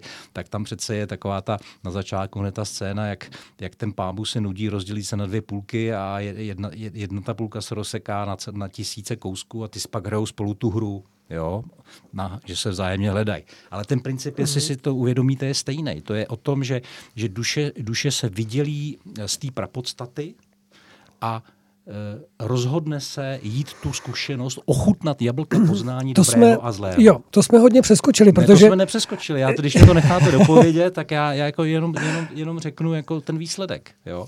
Takže pokud tohle to si uvědomíme a tohle je východisko jako mm. úhlu pohledu na, na, na to, co jsou hodnoty, mm. tak jenom chci říct, že ty hodnoty nereprezentují nic jiného, než to, co nejkratší cestu návratu do ráje. To znamená, aby jsme nedělali chyby, aby jsme nešli do slepých uliček, anebo aby jsme nešli opačným směrem. Jo? Ty hodnoty jsou vodítka, jsou směrovače, jsou ukazatele. Ty hodnoty mravnosti jsou ukazatele, aby jsme po té cestě šli co nejpřímějším způsobem. Mm, určitě by se, ano, s tím bych souhlasil, dá se s tím souhlasit. Uh, já bych byl pro, aby jsme pánové zkusili příkladem vyjmenovat to, co se týká morálky a to, co se týká, to, to, co, to, co se týká mravů. Protože je to často zaměvo, zaměňováno a spojováno. Dokonce jsou, jsou lidé, kteří si myslí, že to je jedno a to samé, jenom je to vyloženo jinými slovy. Tady jsem se třeba na Wikipedii dočetl, že morálka z latinského moralitas, správné chování, znamená celkovou představu správného jednání ve společnosti. Mm-hmm. Ale z, já, vy jste to tak jako dal do, do protikladů, to já vůbec jsem takhle no, nemyslel. Ne, ne, teď pozor, teď mluvím za vás, teď mluvím no. za to ze, ze zkušeností. To znamená, mm. že uh, zažil jsem, že morálku a mravy to lidi spojí jako dovnitř, jako že to je jedna věc, kterou, že, to, že, mora, že ty mravy jste, že jsou vytažený z morálky. Ale Jestli, já, já jsem na začátku řekl, že navrhuju, aby jsme ty pojmy používali teď v téhle diskuzi, Rozděleně. z, z tohohle, aby jsme to jako dobře chápali. Určitě. Jinak samozřejmě pro mě morálka je podmnožinou mravů v tom smyslu, ta společnost je na nějaký úrovni poznání. Ano. A na, ta úroveň poznání nějak reflektuje tu mravnost. A jako je to, má vysokou míru překryvu, o tom není sporu. Jo? Protože i e, ve škole, a já nevím, všude při tom všem se učí, že není, není správné krást a zabíjet lidi a tak dále a tak dále. A to je v desateru přece, že jo? Jako, jako určitým obrazu toho, no. toho, té mravnosti. Takže, takže e, to, tam je vysoká míra překryvu, ale ta lidská společnost samozřejmě má nějaké elity, ty elity mají nějaké zájmy a oni se snaží eh, často, nebo zvlášť, když ta společnost jde, je za zenitem svého růstu a jde do nějaké krize a do rozpadu, tak samozřejmě se snaží tohleto ovlivnit a manipulovat. Jo? A, to je, to je, a to v této době samozřejmě jsme. Takže dneska ty hodnoty jsou vlastně pokřivené tak, aby eh, umožňovali elitám se chovat tak, jak je pro ně vhodné proti zájmům eh, lidí, proti zájmům občanů. To je, to je ten problém. Jo, to je jádro pro mě, jádro toho, toho. A proto pořád musíme sledovat tu mravnost bez ohledu na to, co se děje v okolí. Jo, protože v tuhle chvíli eh, jeden, jeden z příkladů, aby mě bylo rozuměno, dneska se vlastně relativizuje úplně všecko, takže, takže třeba satanisté jsou jako stejní, jsou, jsou vlastně jako hodnoceni úplně stejně jako, jako nějaký jiný náboženský společnosti, jako by to zlo, protože oni reprezentují vlastně vědomně jako něco, co, co, co, co je v, v obecní morálce chápáno jako zlo, takže to má vlastně stejnou kvalitu a stejnou hodnotu jako to, co je vnímáno jako dobro. Ale já teď nechci teda, aby se byl nebyl špatně pochopen, tak samozřejmě každá církev má své problémy a tak dále a tak dále. Jo. To není teď jako, že bych to viděl černobíle. Já jenom na tomhle příklady chci vysvětlit eh, jako tu, to, ten pojem toho relativismu. Takže ten relativismus je jedním z nástrojů, jak, jak vlastně obrušovat ty skutečné hodnoty a tu, tu, to, co je, to je, co je podstatné v lidském životě. Jo? No ale to už se stalo. Ano, ano. To, se to už se stalo. To už jsou, to už, já už se obávám, že... A v historii se to stalo nesčíslně. Že hranice je setřená, uh, všechno je to tak obroušený, že to po sobě tak, tak jako nepříjemně sklouzává, doslova po povrchu a stával se z toho takový neviditelně nic neurčující, nic nevymezující prostor, kde všichni vlastně můžou všechno pod rouškou určité um, svobody slova, svobody vyznání, svobody, já nevím čeho ještě. Zároveň do toho můžeme našrobovat demokracii a další a další věci. A tam se lidi v tom schovají. Ale bylo by možná dobré vyjmenovat, co teda je tou správnou morálkou, po které se teď docela často volá, nebo co obsahuje, aspoň něco, protože e, teď je to pořád, pořád cítím, že tam není vysloveno, co to je, nějaký příklad na něčem a, a co jsou ty mravy. Jestli bychom se toho mohli společně nějak dotknout, protože to jsou věci, které... Ono je totiž, do, takhle jak budeme mluvit, tak mluvíme jenom o pojmech. Ale jít do toho života a říct, tak kdyby, to, kdyby jsem to měl vysvětlit, nebo bychom to jako my měli vysvětlit v páté třídě dětem. A budou se hlásit, tak co to teda je, pane učiteli, nebo pane kuchař? Tak, Jak si to mám první, představit? První, co mě napadá, jo, a to samozřejmě teď se ne, taky asi nebude moc líbit, co řeknu, protože to je, relativně přísné. Tak já vemu to desatero, jo, to, že to všichni známe. Tak hned první říká nezabiješ. Jo. Naprostá většina lidí, když se řekne nezabiješ, tak samozřejmě mluví o tom, nezabiju druhého člověka. Uh-huh. Jo, to je jako první vrstva. Uh-huh. Jo. My e, v hnutí máme sformulováno 12 lidství a teď teda samozřejmě si nespomenu přesně na tu, na tu formulace, ale je to, je to něco jako vyznout s tím všechno živé. Jo? A ta, je to jinak ta formulace, ale jako tenhle význam. Mm-hmm. A to s tím všechno živé má, má samozřejmě, je to to samé, co nezabiješ. Je to, je to jako Rozumím. určitě autor to myslel úplně stejně, protože to jde z hůry. Jo, jo? to a, to, a je to identický, ale ne, jako nezabiju nebo s tím živé, tak co to znamená v mém chování? A teď počkej, zastavím vás. No. Tohle to by se zařadil do morálky nebo do mravu? ne, já mluvím o mravěch celou dobu, ale ta interpretace morálka, ta, ta morálka je interpretace. Jo, v tomto smyslu. Takže, takže jako když chci žít pohodlný život, tak to nezabiješ, si vemu jako dobře, nebudu zabíjet jiný lidi. Jo? Mm-hmm. A, ale když jdete do hloubky, tak řeknete, aha, ale ono to taky znamená třeba jako chovat se zodpovědně ke zvířatům. Jo? A můžu začít tím, a to má zase x úrovní. Uh-huh. Jedna úroveň je, nebudu, nebudu trápit psy jo? Uh-huh. Já mhm. nevím, v pěstírnách nebo, nebo něco podobného. Nebudu, když, je, když někdo dá štíně zadarmo, tak s nimi nebudu krmit hady, co jsem se dneska dozvěděl, že se prej děje. Jo? E, v nějaké fázi svého poznání dojdete k tomu, že asi teda nebudete jíst maso, jo? V nějaké fázi poznání dokonce ani výrobky produkované jako živočišný, jo? Jako to, to je vegetariánství, veganství, že jo. A není to přitažené trošku za vlasy? Uh, to nechám na, vaš, na posouzení každého, hmm. jo. Já, já nech, nejsem Jasně. soudce ani, ani, jo, jo. ani, ani kazatel, aby dal rozřešení, jo. A, nebo, ale, ale jako jenom na tomhle příkladu chci ukázat, jak můžete jít na té cestě poznání, Jo? A jak se to, jak se to, jak se to mění, jako, do jaký hloubky. A to, to, takhle bychom mohli rozebírat vlastně mm-hmm. každý, každou, každou tu věc. Jo? Každý z toho desatera třeba, řekněme. Jo? Ale samozřejmě mohli bychom použít jiný pojmy. Takže, takže tohle je e, zásadní a já bych jenom chtěl podotknout, že už Budha řekl, že kořenem všeho zla je nedostatek poznání. A na téhle naší cestě e, to poznání vlastně vede k těm správným hodnotám a žití těch hodnot, protože eh, ono to má ještě ten rozměr jako, jako chápu, eh, cejtím a chovám se. Jo? To jsou ještě různé věci. Jo? Mm, mm. Takže, takže eh, je, to, je to cesta, která trvá jako dlouho pravděpodobně, Jo, Buddha mluvil o, o 25 tisících inkarnacích, než teda dosáhl osvícení, takže, mm. takže nevím samozřejmě, co je na tom pravdy, jenom jsem to někde četl. A tak, tak tohle, je, tohle je z mého pohledu jako to podstatné. Kdybych to měl teď našim posluchačům trošku připodobnit, tak by to možná, milí posluchači, znělo asi tak, že bych teď Jaroslavovi třeba například odpověděl. Jaroslave, chápu vás, cítím to tak, ale chovám se jinak. Mm-hmm na veřejnosti, protože mm-hmm. víte, přece v té realitě to je trošku jinak. Všechna ta společnost se posunula. To teď už jako nemůžeme. Víte, ono to je sice hezký, já vím, že to myslíte dobře, ale pochopte, že v tom normálním světě byste jinak neobstál a některé prostě věci dělají to vlastně i politici a dělají to všichni, tak jako Skvělý. Tak teď jste popsal, proč jsme tam, kde jsme? Tohle to byla taková jenom scénka, taková část to toho. Pane Svobodo, přidejte se.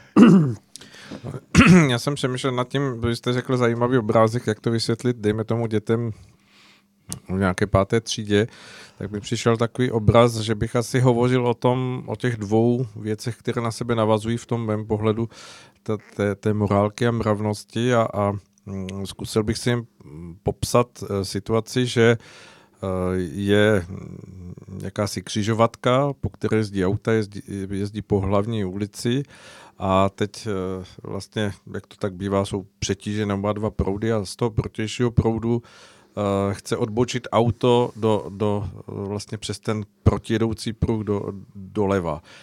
A samozřejmě hm, ta auta, co jedou v tom proti eh, jedoucím proudu, eh, jedou pohlavně, takže mají všechno právo jet podle pravidel, podle té nastavené morálky a jedou. A je jim jedno, že tam je ten řidič, který chce odbočit. A pak e, nastane taková situace, že, že v tom proudu těch jedoucích aut je někdo, kdo si uvědomí, že ten druhý tam stojí, za ním je dlouhá řada aut a, a, a vlastně on se vžije do té situace, jak by se cítil ten na tom jeho místě a přibrzdí, blikne na něho, ukáže mu a pustí ho. A mně přijde, že, že to je nastavení nebo promítnutí toho jakéhosi vyššího mravu, který se odrazí do toho, že, že když ten protiroucí řidič díky tomu může odbočit, tak si uvědomí, že jsou věci, které eh, jako posouvají ta pravidla a, mhm, a, a mhm. vždycky v sobě nesou jakýsi uh, rys uh, spolu procítění, spolu mhm. nacítění, spolu prožití toho, co ten druhý prožívá a, a hledá cestu, jak, jak mu možná víc vstříc nebo jak mu pomoci. To znamená, že bychom mohli s čistým svědomím říci, že mravy, pokud mm, budeme, že s mravy souvisí cítění v cítění se, vnímání a tam už potřebuje člověk daleko větší schopnost um, svého, ne rozumu, ale řekl bych, empatie, empatie cít... srdce, duše, duch, něco. Přítomnosti v cítování se do toho, do toho, jak ti druzí prožívají tu svoji situaci a snažit se jim možná najít nějakou cestu, jak jim víc vstříct. Takže to by se dalo říct k těm mravům. A to, mora... to patří ale, k morálce. Ale, ale ne, já ale vím, já, tak... já, já, já, když to dopovím, eh, ten, ten řidič, který tohle prožije, tak svým způsobem hm, si to může vzít pro sebe, že, že i on se příště tak zachová, protože si to eh, jako vyzkoušel, že to, že to je dobrá věc. A eh, tím opakováním se, se, se z toho vyvíjí něco, co posouvá tu morálku jako něco, že se stává samozřejmostí, jakousi ohledu plností. Ano, ano. A možná z toho vznikne potom jakési pravidlo, které, které prostě vnese do, do, do nějakého silničního provozu větší ohledu plnost a stane se to morálkou silničního provozu. Panové, já totiž jenom se snažím s těmi otázkami, uh, jestli opravdu eh, posluchač nebo naši posluchači, ať to jsou děti nebo dospělí, eh, můžou nebo máme nebo ve společnosti rozdělovat striktně morálku a mravy, nebo to je tak prolnuté, že se těžko dá mluvit o jednom a nezmínit se o druhém, protože... Eh, Karle, vy jste mě neposlouchal tak jste to možná řekl tak... A nebo jsem to řekl tak špatně, Takže jsem vás nepochopil. že jste mě nepochopil. Nepochopil, tak mě řekněte ještě jednou. Jo, jo, jo. Protože ty mravy, takhle vlastně vznikají i nové mravy, jak jste to řekl, o tom silničním provozu, to může vzniknout kdekoliv v situaci na poště, v obchodě no. nebo v nějaké jiné situaci, v přírodě, ve sportu a stane se to určitým pravidlem. A jestli jste potom to pravidlo potom nepřenáší právě, že se stává vlastně zároveň to pravidlo. Jo. Jakmile něco pravidlem, jestli se nestává potom morálkou. Jest, já, já teda zkusím do toho vníst ještě jednou teda řád nějaký. Jo. Mravnost je z mýho pohledu něco, co je dáno z hůry a je to, je to neměný, statický a lidská společnost se k tomu může blížit. Jo? Je, to, je, to, je to meta. Je to a dostali cíl. to všichni. Prosím? Dostali to všichni. Jak dostali? No všichni lidé to mají. Ne. Já, k tomu to, se musí dopracovat. K tomu se každý musí dopracovat a společnost jako taková taky. Jo. K tým mravnosti. Tým. To znamená, že ta mravnost jako existuje někde kolem nás nebo v nás? Je to, je to, je to, jsou to zákony. Jsou to pravidla chování, Já, tak nebo, které umožňují... Rodím se s tím, s určitou uh, schopností mravnosti, nebo k ní musím dojít svým věděním a poznáním? Do, docházíte k ní poznáním, ale teď je otázka zase, se na to díváme z pohledu ega nebo duše, jo? takže to, by, to ještě jako komplikovaný z tohle pohledu. To bych, myslím si, že tohle není, není ale důležitý pro tu diskuzi. Ale pan Svoboda řekl velmi zajímavou myšlenku a vy jste to taky naznačil. Takže pokud si mravnost vememe jako tu metu, ke který můžeme směřovat, jo, uh-huh. svým vývojem, uh-huh. tak ta morálka samozřejmě jako to odráží a čím dál tím líp. To, ne, jako, to znamená středověk, jako proti středověku jsme na tom výrazně líp třeba jo, z hlediska morálky aplikovaný v žití. V žití. Na potkání se, na, se neloupíme, nemáme tady jako loupeživý rytíře, nezabijíme se jenom pro změnu názor, na, jako, protože máme jinou víru nebo něco. To se všechno dělo ve středověku. Že? Teď teda taky trochu, hmm. ale to je jiná civilizace trochu. Jo? To ona je středověká vlastně, takže eh, to. Ale, ale, ale, ale ta podstata, co pan Soboda řekl, je úplně dokonalý, dokonalý obraz toho, o čem vlastně je ta řeč. Jestliže společnost nemá konzistentní, nebo není tam, jako to, hodnoty jsou pojítko, že jo, jako společnosti. To, to, je, to je jako lepidlo, jako Malta, aby držel dům pohromadě, když uh-huh. je scihel. Jo. Uh-huh. A ta společnost, když nemá ty společné hodnoty, tak vlastně to pojítko mizí. A nahrazuje se právě tou regulací těma pravidlama. Jo? A jako jeden ze základních znaků právě špatné společnosti, která není postavená na reálných hodnotách, je, že musí mít obrovské množství regulace a pravidel. Protože, Zejména represivní. Tak, jo, protože to je většinou, no, ale, ty elity většinou jdou do toho. Ale ty určují no. tu morálku potom.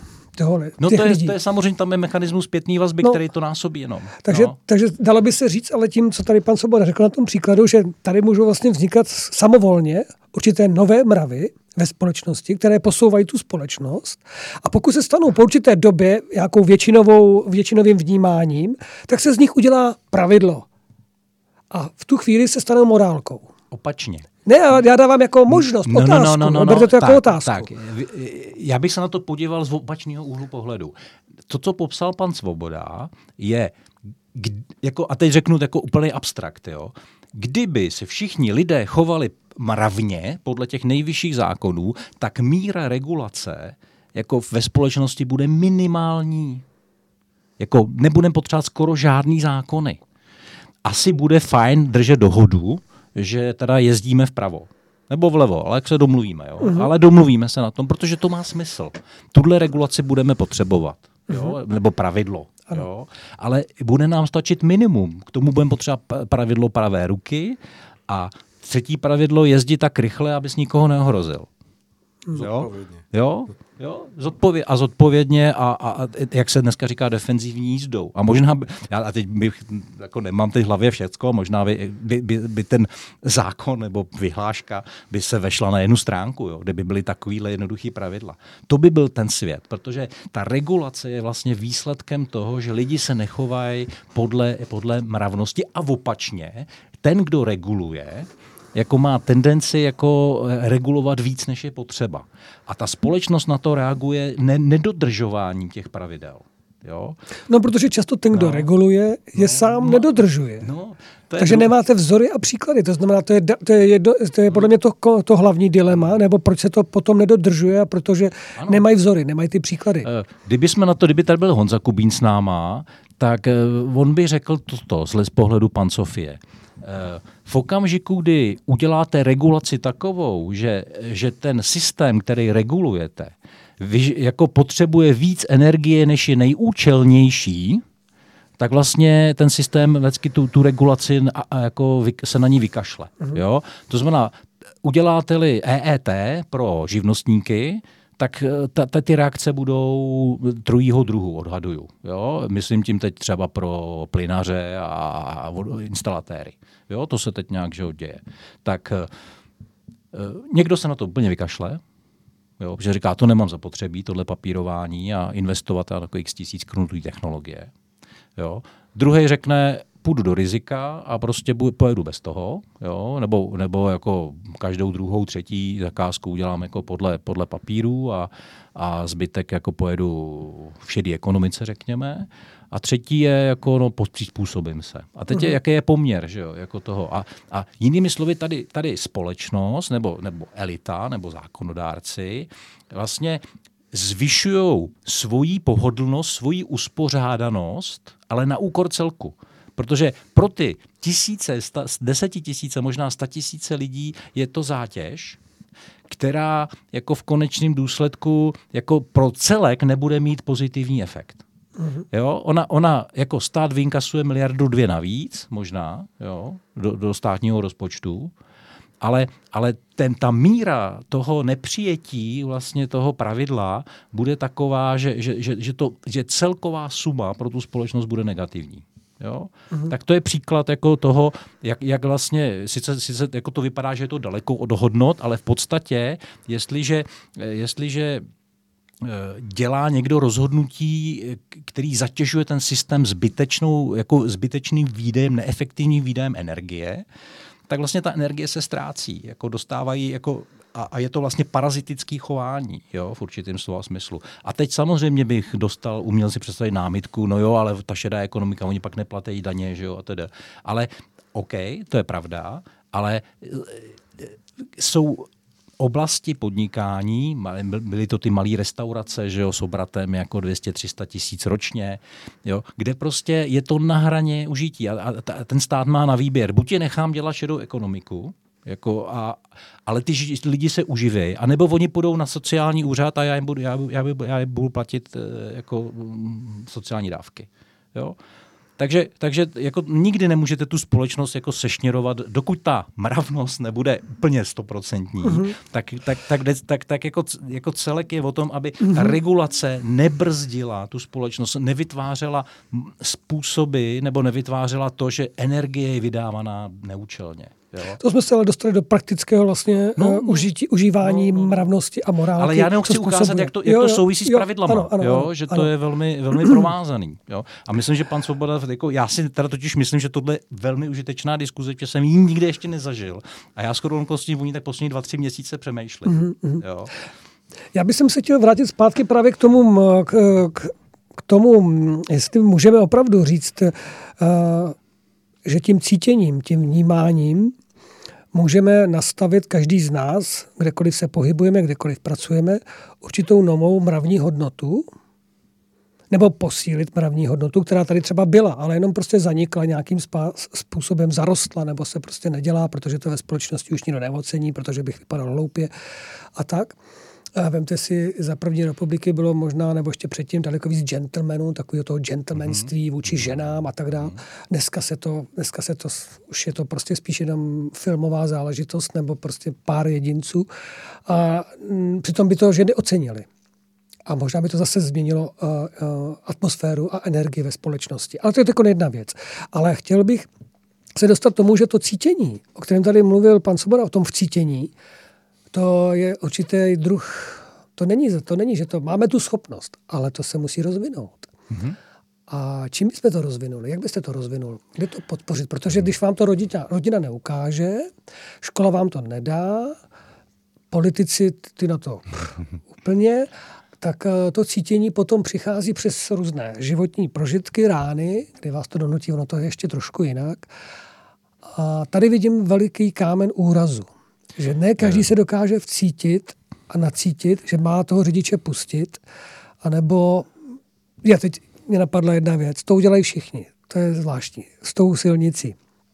Jakmile slyšíte vzadu foukačku, sanitku, tak všichni automaticky jdou ke, ke straně, protože si představují, kdyby tam ležela moje žena nebo moje dítě a já bych byl ten vůl s promenutím, který bych tu sanitku nepustil nebo ji zbrzdili o pár vteřin nebo půl minuty, tak bych mohl způsobit, že ten člověk zemře. To je taková zvláštní věc, která funguje automaticky. Mm, to je, ne, to je, to je právě ta schoda na tom, že tohle pravidlo má smysl. No, Jo, tohle pravidlo. A to je hezký. No, jo. To je moc hezký. A kdyby tohoto fungovalo na více místech, no. Uvědomme si ještě jednu věc, jo, že e, ta společnost, jak, jak e, roste počet lidí na kilometr čtvereční, jako hustota osídlení a, a složitost té společnosti, tak ty, jako, jako to dilema vlastně je, e, jak, jak, jakou úroveň regulace potřebujeme, jako co je skutečně potřebný, protože představte si teda, když jsme u toho silničního provozu, že jsem sám na pustém ostrově, je tam jedna silnice a mám jedno auto a nikdo jiný, tak žádný pravidla nepotřebuju.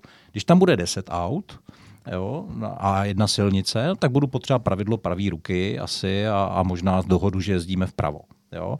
Jestliže jsem v aglomeraci typu Praha nebo Dilí, tak samozřejmě těch procento, nebo těch, ta, ta regulace je, je, je jako opravdu potřeba jako vyšší. Jo? Semafory, kruhový objezdy a tak dále. A tak dále. Jo? Takže e, to je, to je něco, co je daný. Prostě ta složitost toho systému generuje potřebu mít pravidla. Ale vždycky e, to někdo se snaží zneužít a buď vědomně nebo nevědomně a, a ta, ta, ta společnost jako v tuhle chvíli je přeregulovaná. A právě jako je to i motorem rozkladu morálky. To je ta zpětná vazba mezi tím, mezi tím chovat se, jak říkal pan Svoboda, dát přednost, pustit, uvědomit si, vžít se do toho druhého. Jo. Tohle, tohle je jediná možnost, jak, jak, jak vlastně si té regulaci bránit. Jo, to přemu přeregulování. A zároveň to pak jako motivuje. A ještě abych odpověděl na tu otázku, odkud se to bere, že to není ve škole, bych úplně jako netvrdil, protože samozřejmě učitelé jsou lidé a mají v sobě nějakou, hora, nějakou, nějaký hodnoty, samozřejmě každý různě, jo, ale e, není to tak, že by jako školství nebo školství systémově třeba je špatně, ale, ale ty jednotliví učitelé mají určitě pozitivní vliv jako na ty děti, rodiče hmm. samozřejmě taky. Takže nějaký to takzvaný... Ki, no jasně, nějaký to kinder Kinderstube, takzvaný, že jak se říká hezky česky, tak jako, jako samozřejmě pořád ještě jako existuje. A ale, ale dovedně se rozkládá a ten proces je teda jako už velmi daleko. No, to a to je, jo, ale a ta cesta k návratu je jak, jako v zásadě, zase si teď pomůžu s Honzou Kubínem, pan Sofí, eh, prostě eh, Honza, Honza má v jednom z těch svých zákonů napsáno, že nadsystém vždycky jako udělá nápravu. Jo? To znamená, a vy jste, vy jste o tom mluvil jako prožitky lidí a to, to je takzvaný svět zrcadel, to znamená, jestliže tu, tu společ, ta společnost to nechá dojít takhle daleko, tak vidíte už, jak dneska roste agresivita a já nevím, to chování takový, to sobecký a tohle to všechno. E, tyhle ty zdraví hodnoty jako zmizej, ale ta společnost pak bude jako podle v tom filmu Sin City, jo? Jako, jako, jako to a tohle opravdu chceme, tak jestliže se nedokážeme to zabrzdit včas, tak si hod prožijeme jako to, takovýhle peklo, aby jsme jako znova jako se mohli přerodit a, a uvědomit si, co je skutečně podstatný. Mm-hmm. Takže, takže takhle funguje podle mě ten boží řád, řád univerza, že, eh, že, že máme tu svobodu prostě dojít tak daleko, až se z toho poučíme. A každý potřebuje jako se, se, se zpamatuje v různý úrovni. Třeba mm-hmm. ženy že jo, jsou citlivější na tohle, takže ty pravděpodobně si uvědomí dřív než my, muži, jako že už je něco jako špatně. Jo? Dobře, jako, pojď, ale... pojď, mm, dobře, posuneme to kousíček dál. Um, souhlasili byste teda s tím oba dva, že mravní a morální hodnoty e, schrnulo desatero? Stručně, jasně.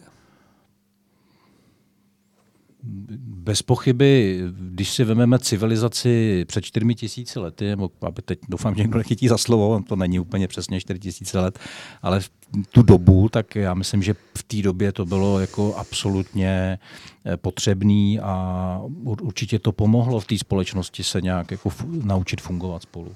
Jo, byl to průlom. Pane Sobodo? Tom žádná.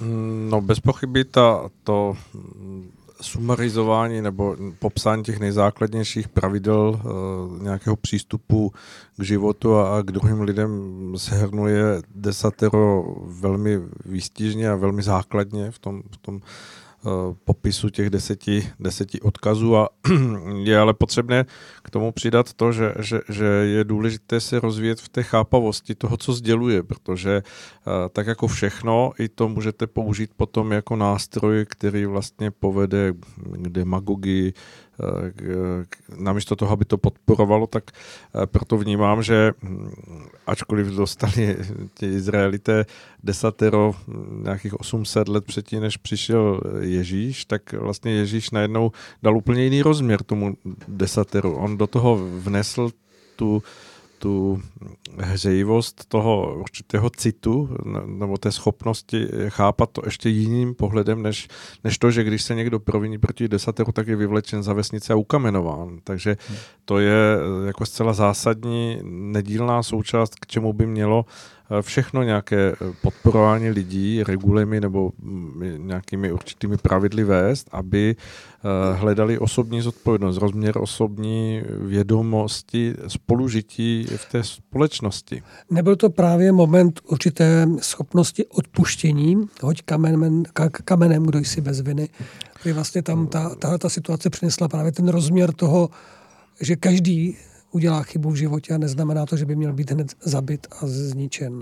Bez pochyby. Já se domnívám, ale že jsme tady přeskočili mm, jako pro možná ten český národ nebo vlastně tu entitu, ve které tady žijeme, společenskou základní kámen, protože my, jsme, my se tady bavíme o věcech, které nám jsou víceméně srozumitelné, protože vycházíme z toho, že, že ta podstata našeho života je součást nějakého bytí, které má přesah eh, přes hranice tady toho pozemského ano, světa. Ano.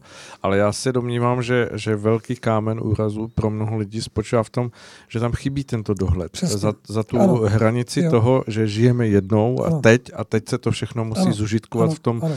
maximálním toho, co, co se eh, jeví jako, jako, jako výdobytek toho mhm, prostě mm-hmm. mm, způsobu nehledění na tady ty hodnoty. To znamená mm. na úkor druhého. Eh, vždy to známe mm. z, mhm. toho, z toho našeho dřívějšího času, kdy to heslo, kdo ne, nekrade, okrádá rodinu, mm, bylo víceméně tou určující morálkou do, mm, do určité míry toho společenského vnímání. Jít přes mrtvoly, ostré lokty. hmm. nevzdávat to tady v těch směrech. Ale já bych se chtěl ještě tady k tomu dostat, trošku to posunout, tak malinko jsem rád, že jste to, pane Svoboda, zmínil, protože uh, právě na desateru si mnozí můžeme uvědomit dvě důležité věci, nebo jednu důležitou věc, která záleží, jak se na ně podíváme. První tři zákony se vlastně vztahují člověka k Bohu. A ty zbývající člověka k člověku. A já si právě, samozřejmě tady nebudeš, když si vezmu ty první tři, nebudeš mít jiné bohy, nebudeš zneužívat mého jména, budeš zachovávat den odpočinku. Ty se stavují, stavují opravdu ve vztahu k toho lidí, kteří jdou za hranici svého vnímání a jsou schopni přijmout, že náš život eh, není jenom materiální a že smrtí život nekončí.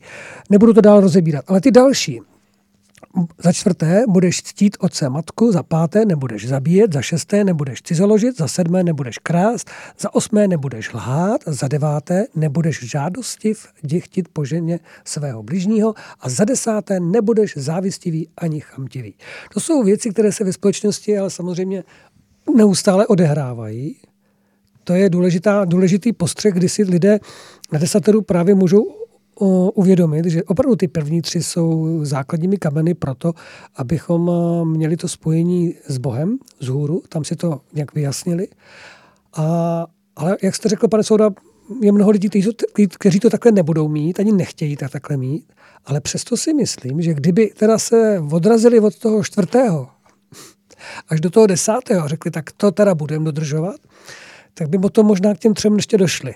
Ale teď je to otázka, protože Eh, tam je spousta věcí eh, od toho čtvrtého zákona až po ten desátý, které se samozřejmě dějí dnes a denně. Neustále, v různých podobách, v různých obměnách. Já bych k tomu ještě dodal jednu věc, to nezabiješ.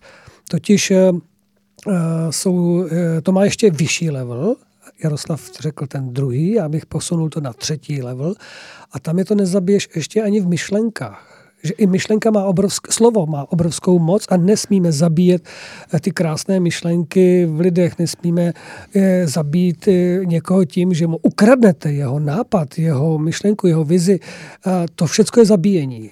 A to, to bych se chtěl právě k tomu Můžu, dodat. Já, já jsem to měl teď na jazyku. Jo? No, no, no. Uh, tak... Asi jsme v nějakém spojení.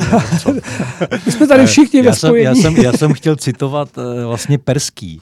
Eh, Peršani měli ne desatero, ale vlastně jenom tři a taky vzniklo někdy v té době a teď mhm. plus minus tisíc let. Jo. To teda samozřejmě nejsem znalec dějepisu.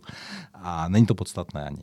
A oni, oni říkali jenom přesně tohle, eh, mysli pozitivně, mluv pozitivně a jednej pozitivně. Tak si představte těch sedm nebo deset zákonů jako, jako, jako sloupce v tabulce a tady ty tři jako, hmm. e, jako to, a, a tak, e, jako, jako řádky. Jo? Hmm, hmm. A teď to vyplňte si ty buňky, co tam budete, co tam no, dostanete. Ale tohle... A to je přesně ono. Ano, no. ale víte, co je zvláštní? Že čím jdete víc do historie. Opravdu víc a víc do historie, tak zjistíte, že se to víc a víc zužuje ne na desatero, ale na třeba na patero, na teď to už jenom tři. A kdybychom šli možná ještě dál, tak to bude ještě jasnější a zřejmější, ale čím víc jdeme směrem sem k nám, tak my nakonec tomu desateru potřebujeme všech těch 70 tisíc zákonů a při vyhlášek, aby jsme se vůbec dokázali snést a, a žít slušně, nebo žít, aby jsme se tady nepozabíjeli. Takže čím jsme vyspělejší, čím o sobě tvrdíme, jak vládneme zemi a světu a jak jsme všechno nějak jako přežili a, a mm, vytvořili, hmm.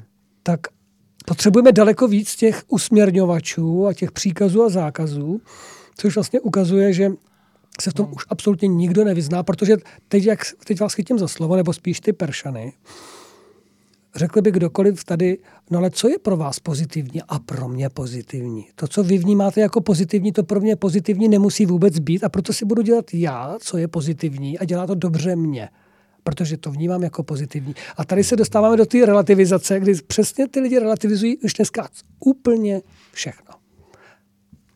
Eh, to, to, a tím ta hodnota o, samozřejmě... O, o relativizaci jsme mluvili, ale tady, tady jako znovu kořenem všeho zla je nedostatek poznání. Takže pokud, pokud jako, jako ta úroveň, o který mluvil pan Svoboda, že, že teda jako uh, nevidím, nevidím ten přesah duchovní a žiju vlastně ten materiální život jenom, tak to samozřejmě znamená, že, že ta morálka je o to těžší. Ale přesto jako uvědomme si, že, že jsou lidé, a jich je hodně, kteří jsou jako v fozovkách nevěřící, nebo nevidějí ten duchovní přesah a přesto se chovají slušně. Oni vevnitř mají v sobě něco, to, hmm. jako, jako, jako podle mě to není kritérium, podle kterého bychom to měli jako posuzovat hmm. vůbec, jo? jestli někdo je nebo není. Ta, ona totiž i ta, i ta slepá víra potom jako v nějaké konkrétní, ten, tak, tak ta může víc taky jako k určitýmu zlu a taky vedla v minulosti. A teď si podívejte na islám, že jo. jo? To, je, ne, to, je, to, je, to je stejný riziko jako jakákoliv jiná ideologie. Takže, takže jako tohle to není pro mě měřítko, to je první věc. A druhá věc je, že, že vlastně to poznání jako postupně, postupně v té společnosti by mělo růst. A když teda jenom za sebou reagovat na pana Svobodu, tak jestliže jako 12, teda 10 jako přineslo to, co nedělat, jo, zjednodušeně, ono to není úplně přesný, ale teď to fakt zjednodušuju. A Ježíš přinesl z mýho pohledu bezpodmínečnou lásku do toho. To je úplně jiná energie, úplně jiná kvalita. Jo? A, a a to je, to je ten impuls, který, který vlastně dává člověku jako tu, tu svobodu eh, chovat se v první řadě podle desatera a v druhé řadě podle Ježíše. Jo? A, to je, a to je tak ten okamžik, že eh, já dodržuju pravidla, to znamená jedu na hlavní, tak nikoho nepustím, tak to je pro mě jako desatero v tom takovém tom hrubém významu zase, jo? protože ono samozřejmě bylo z hůry zase a má, má, ty kvality tam jsou bez pochyby, jo? ale v tom i té interpretaci je to takhle. Když to, když to z pohledu Ježíše je právě přesně to chování, pustím tě, protože cítím, že, že, že, že to mám udělat a že to potřebuju. Takže my jsme, my jsme v energii, jako z, a teď mě neberte úplně jako za slovo v tom smyslu, že, že to myslím doslovně, ale z mýho pohledu jsme v době, kdy vlastně jako ten starý zákon jako, jako přestává platit jako v tom smyslu, že, že, že je to pryč a že teď už vlastně plně nastupujeme do doby nového zákona, to znamená té bezpodmínečné lásky a toho, toho jež, těch Ježíšových kvalit, jo, mm-hmm. který jako přináší. Mm-hmm. Takže takže uh, bude to asi bolet, ale, ale to je ta doba, ve které teď z mého pohledu žijeme a samozřejmě nesouhlaste se mnou. Jo? To, mm-hmm. to je prostě můj věm, který, nebo vhled, který jsem jako několikrát měl. Mm-hmm. Milí posluchači, posloucháte rádio Bohemie, máme za sebou první hodinku s Jaroslavem Kuchařem, s Alešem Sobodou na téma morálka, mravnost a hodnoty, které utvářely a utvářejí tento svět. Za chvilku jsme zpátky.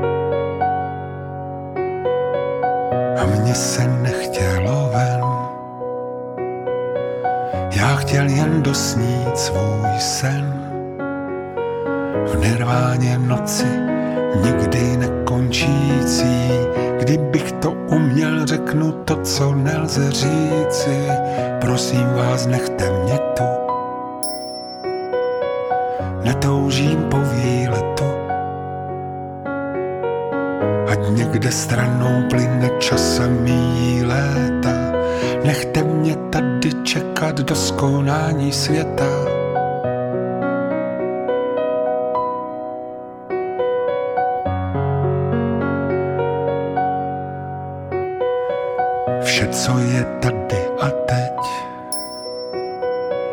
je dům a kolem něj zeď. A za tou zdí v dálce lehko vážné na večer planou naše ohně strážné a jednou vydám se tam.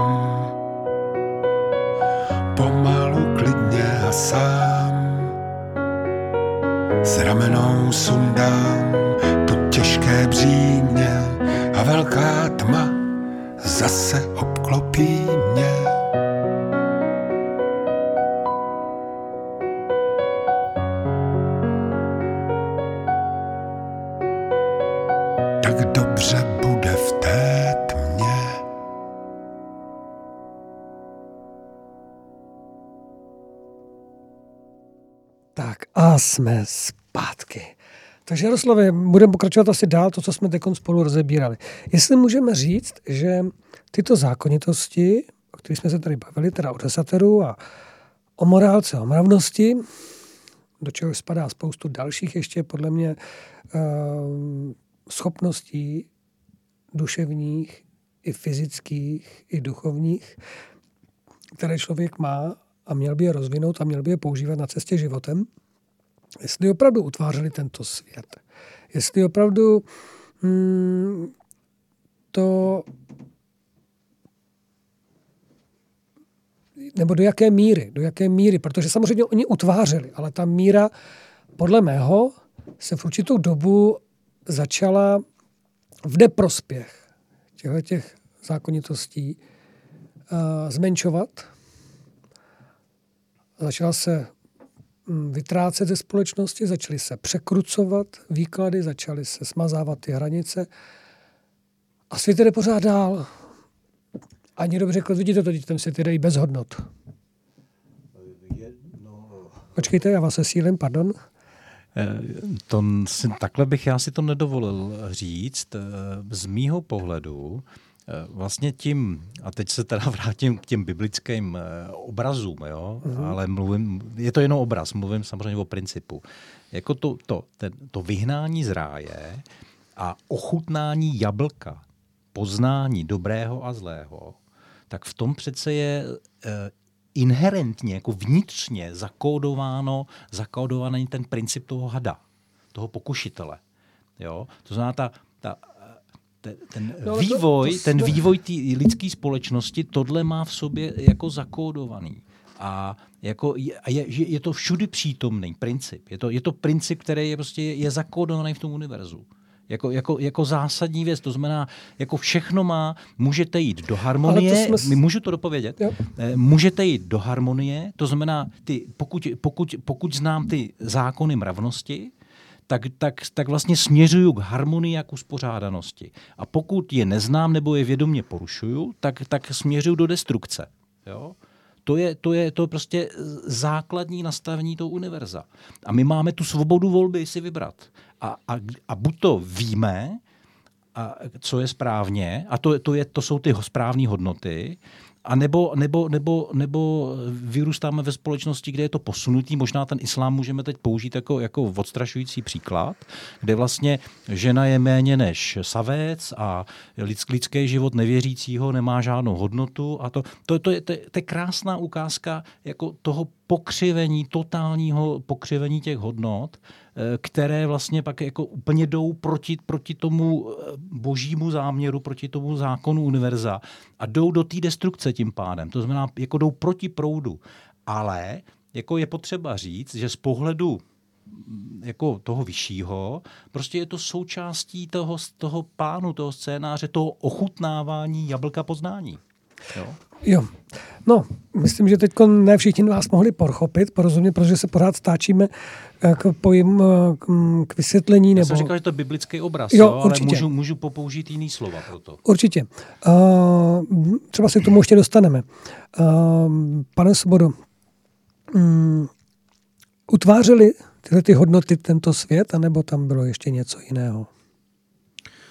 Hmm, tak z mého pohledu je skutečně eh, široký obraz, eh, který souvisí jako, jako celek k tomu, abychom se dobrali nějaké hm, podstaty pochopení toho, eh, o čem se tady bavíme, jako o hodnotách nebo vůbec jako o, té, o, o smyslu lidského bytí, o té cestě, protože už to tu zaznělo, že jsou tady nějaké opakované životy, že člověk se vrací, získává nějakou zralost a, a tu, tu projevuje znovu a znovu v tom svém koloběhu té, té školy, kterou absolvuje. A v tomto směru samozřejmě eh, ten, ten výchozí eh, ideál nebo ta, ta výchozí síla toho, toho, kam máme dospět, tak ten je, ten je samozřejmě dán v tom, v tom duchovním předobrazu, který eh, si v sobě neseme a, a který nás k tomu jako nějakým způsobem nutká nebo neustále volá.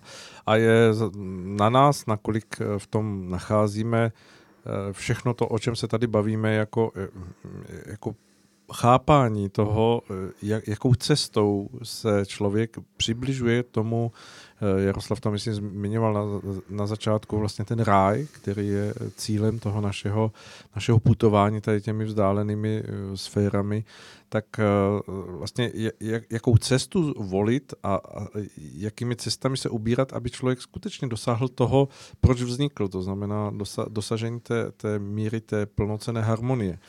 A ty hodnoty jsou součástí toho, ty byly vlastně už předtím, než, jsme se vnořili do, do těchto vzdálených sfér a, a samozřejmě my se k ním více či méně přibližujeme, více či méně chápeme, více či méně je poznáváme. A samozřejmě ta lidská společnost se skládá jako, jako ohromný kaleidoskop z různých stupňů zralosti, z různých stupňů chápání. A to, co my prožíváme jako každodenní život, tak je, tak je samozřejmě výslednicí nebo jakýmsi průmětem toho, mm, co, co, co je možné dosáhnout uh, za stávajících podmínek. Samozřejmě lze ty podmínky i v tom pozemském světě nastavovat tak, aby, ten posun k těm hodnotám byl pro všechny, včetně toho nejposlednějšího pasáčka kos někde by na konci toho uh, spektra, když bychom vzali, že, že napřed jsou lidé, kteří jsou nějakým způsobem vzdělaní a podobně, tak jak to nastavit, aby, aby všichni dokázali v tom chápat ten princip, který je pohonem ku předu. A to je to, co tady eh, Jaroslav zmiňoval, to je vlastně to pochopení té eh, nedílné součásti eh, jakéhosi las, laskavého citu, který každý může do toho společenského spektra vkládat znovu a znovu, jako, jako hodnotu, kterou dává za sebe a která hm, vlastně není dávána s tím, že je očekávána, že se vrátí, ale je dávána jako v plén. A v tom je posun k té nejvyšší hodnotě toho, že všechno, vše, všechno vlastně se odvíjí a, a, a formuje na základě té, té lásky, která tomu dala ten, ten vklad, že to vůbec všechno mohlo vzniknout. A my se k tomuto principu nějakým způsobem svým střípkem té, té vlastní duchovnosti blížíme. Jo. Já jestli můžu to říct na příkladě, i když teda, teď to uvedu teda nejdřív jako princip a pak tomu řeknu příklad. Jo. E, když se podíváte na stránky www.hnutí.cesta.cz, tak tam v menu, v tom spodním menu naleznete eh, položku, která se jmenuje přirozený řád. Když ji rozkliknete, tuhle stránku, tak, tam dostan, tak, tak se tam dostanete na nějaký soubor, soubor zákonů. Jo, je tam nejdřív, nejdřív jako lidství vyjádřený jako v tom našem 12. Pak, pak, pak jsou tam ty, ty v vozovkách jako vědecký pojmy a, a tedy to. A tam je, tam je sedm zákonů, který který vlastně definují to, co to je pro harmonické chování. Jo? A samozřejmě s opačným znamínkem je toto destruktivní chování. Jo? A jeden z těch zákonů říká, že e, systém se vždycky chová, protože tam používáme slovo systém, jo? protože ten systém může být elektron, buňka, člověk, eh, společnost, galaxie. Ty zákony jsou naprosto univerzální a platí pro všechny. A ten jeden z těch zákonů říká, jako chceš-li směřovat k harmonii, tak, tak vlastně musíš rozdělovat energii e, jako rovnoměrně do celého systému. Řeknu to na, na jednoduchém příkladě kyslík se v těle distribuuje orgánům a buňkám podle aktuální potřeby. Prostě běžíte-li, jste sportovec, tak to jde do nohou. Jste-li po jídle, jde to do žaludku. Jste-li a, a trávicí orgánu obecně. Trávicí orgánu obecně. Jste-li vědec a přemýšlíte zrovna urputně o něčem, tak, tak to jde hlavně do mozku. Ten kyslík. Jo? a, a to je přirozený, to je přirozený chování. To znamená, dostane každé, každá část a ty buňky spolupracují. Kožní buňka si neusmyslí najednou, jako že se stane mozkovou. Jo? Prostě má svoji roli v tom systému a dodržuje ji. Tohle je přirozený řád. Jo? Tak si to zkuste teď představit, jako tohle si promítnete do současné společnosti. Jo? A teď jako samozřejmě, te, jako když to, bych to vzal ad, ad absurdum, tak samozřejmě jako by to znamenalo nulovou prostupnost ve společnosti v různých sociálních vrstvách. To samozřejmě jako nemůžeme brát takhle doslovně, ale jde o ten princip. Jo? A to je, to je to, že chceme, jako jinými slovy, pokud nedodržujeme tenhle ten princip, tak vlastně jako vždycky jdeme do destrukce. Jo? A řeknu to zase, uvedu příklad. Pokud majitel firmy jako vodírá svý zaměstnance, jako a má nepřiměřený zisk pro sebe versus toho, co ty lidi dostávají, tak, tak porušuje tenhle ten zákon. Prostě tečka. Jo? Protože ta, pokud má ta společnost být harmonická, tak vlastně každý dostane jako, jako to, co si zaslouží v úzovkách, jo? nebo to, co potřebuje, jo? aspoň v minimu. Jo? A Samozřejmě teď, jako o tom je celá politická diskuze, když jo, teď, jako, jo, teď to, to úplně zobecňujeme jako opravdu na tu absolutní podstatu. Takže samozřejmě eh, tohle, tohle pak, pak je v těch zákonech a paragrafech a, a zákonnících práce a minimálním mzdách a já nevím, kde všude je to zobrazený. Ale je to o tomhle tom. Ale teď si zase představte, a, to, a teď zase navážu, na tu regulaci. Jo. My tuhle regulaci potřebujeme, protože se nechováme podle toho přirozeného řádu.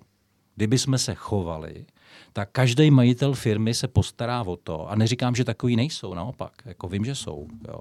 tak se každý majitel firmy postará o si lidi, aby, aby fungovali a mohli žít spokojený životy. Jo.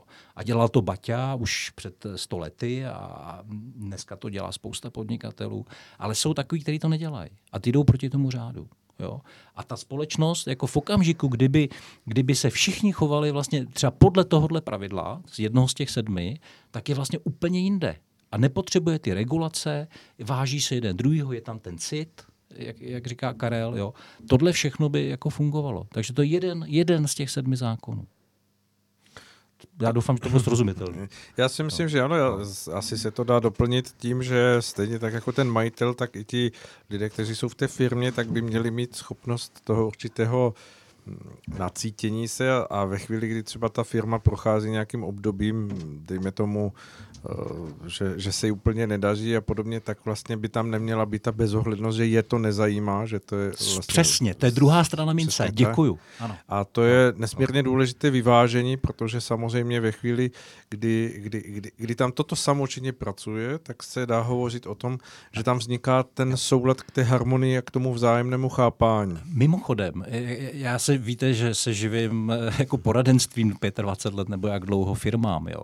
Eh, firmy jako a, čtu, a zabývám se tím, četl jsem spoustu knížek, firmy, které jsou nejúspěšnější a ve své ve svý době znamenaly nějaký průlom, tak přesně tenhle mechanismus tam fungoval. Nebyl to boj vevnitř těch týmů, ale spolupráce. A opravdu jako až nezištná. Jo? A to, to byl ten okamžik, kdy firmy vyrostly, vystřelily nahoru a staly se jako třeba i světově, světově známejma. Jo? A teď si představte, že by takhle fungovala celá společnost. Samozřejmě, je to, je to tak, že, že vlastně eh, a možná se můžeme vrátit zase do té reality, protože hm, v tom eh, vnímání hm, třeba toho společenského nastavení, když se člověk setkává, a teď samozřejmě to dávám jako příklad eh, s tím, že se jedná o nějakých hm, schodách eh, navýšení mest, tak, tak vlastně každá z těch stran eh, jako v očekávání toho, že ta druhá si urve víc, tak přichází se kusí horší nabídkou na začátek, to znamená, že, že navýšení mest je nižší, než, než uh, vlastně by teoreticky mohlo být. A požadavek odborů nebo těch lidí, kteří chtějí jakoby do navýšení, tak je vyšší a očekává se, že výsledkem je, je, je vlastně jakási, hm, jakýsi kompromis, na kterém se potkají, ale z pravidla výsledkem je to, že, že, že mnohdy odchází obě dvě strany jako sice s dohodou, ale pocitem jako hořkosti, že mohli utrhnout víc. A já si myslím, že tam je ten, ten, to naladění té společnosti, že, že, že chybí ta důvěra a, a jakási otevřená hranice toho, aby lidé do té interakce, dejme tomu ta, te, takovéhle druhu spolupráce, vstupovali s tím, že skutečně jako chtějí hledat ten nejlepší konsenzus. Mm-hmm. Skvělý. Úplně naprosto s váma souhlasím, jenom jste možná nevědomky popsal vlastně, jak funguje boj. Jo? Tohle to obchodní vyjednávání neběží samozřejmě jenom jako zaměstnavatel, zaměstnanec, to běží na všech, jako rovinách, na, na všech rovinách obchodních vztahů třeba. Že jo? Je, to, je to běžná takzvaná obchodní praktika, dneska se nad tím nikdo ani nepozastaví. Že, že to, no. Svým způsobem i nastavení je, daní vůči lidem je tak, stejné, protože tak, se předpokládá, aby se jo. vlastně vybralo víc. Tak. A to se stalo standardem. Tak, ano. Ale, ale jako, když, když my, my v hnutí říkáme, že, že žijeme ve společnosti boje, a že, že chceme společnost spolupráce, tak to je přesně tenhle ten kvalitativní rozdíl. Jo? A samozřejmě můžeme říct, že to je science fiction a, a jako jo, ale, ale někdo musí ten obraz jako vytvořit. Aspoň ten obraz, tak my jsme to vzali za sebe, že vytvoříme ten obraz spolupráce. A, a, a, a v takové společnosti, kde by byla spolupráce, ne ten boj, tak by, tak by se hrálo, a teď teda já neznám český, český výraz, tak si dovolím anglikanismus. Jo? Je, je to takzvaný, takzvaná hra win-win, ale vy jdete do toho jednání s tím, že ta druhá strana jako taky vyhraje že vy hrajete taky. A, a v okamžiku, kdy jdou do toho obě strany, tak vlastně ten prostor té dohody není vymazený negativně, ano, ano. ale pozitivně. Tak. Jo, a teď nevím, jak to znázornit, že teď jsem to ukazoval rukama tady ve studiu, jo, panu Sobodovi.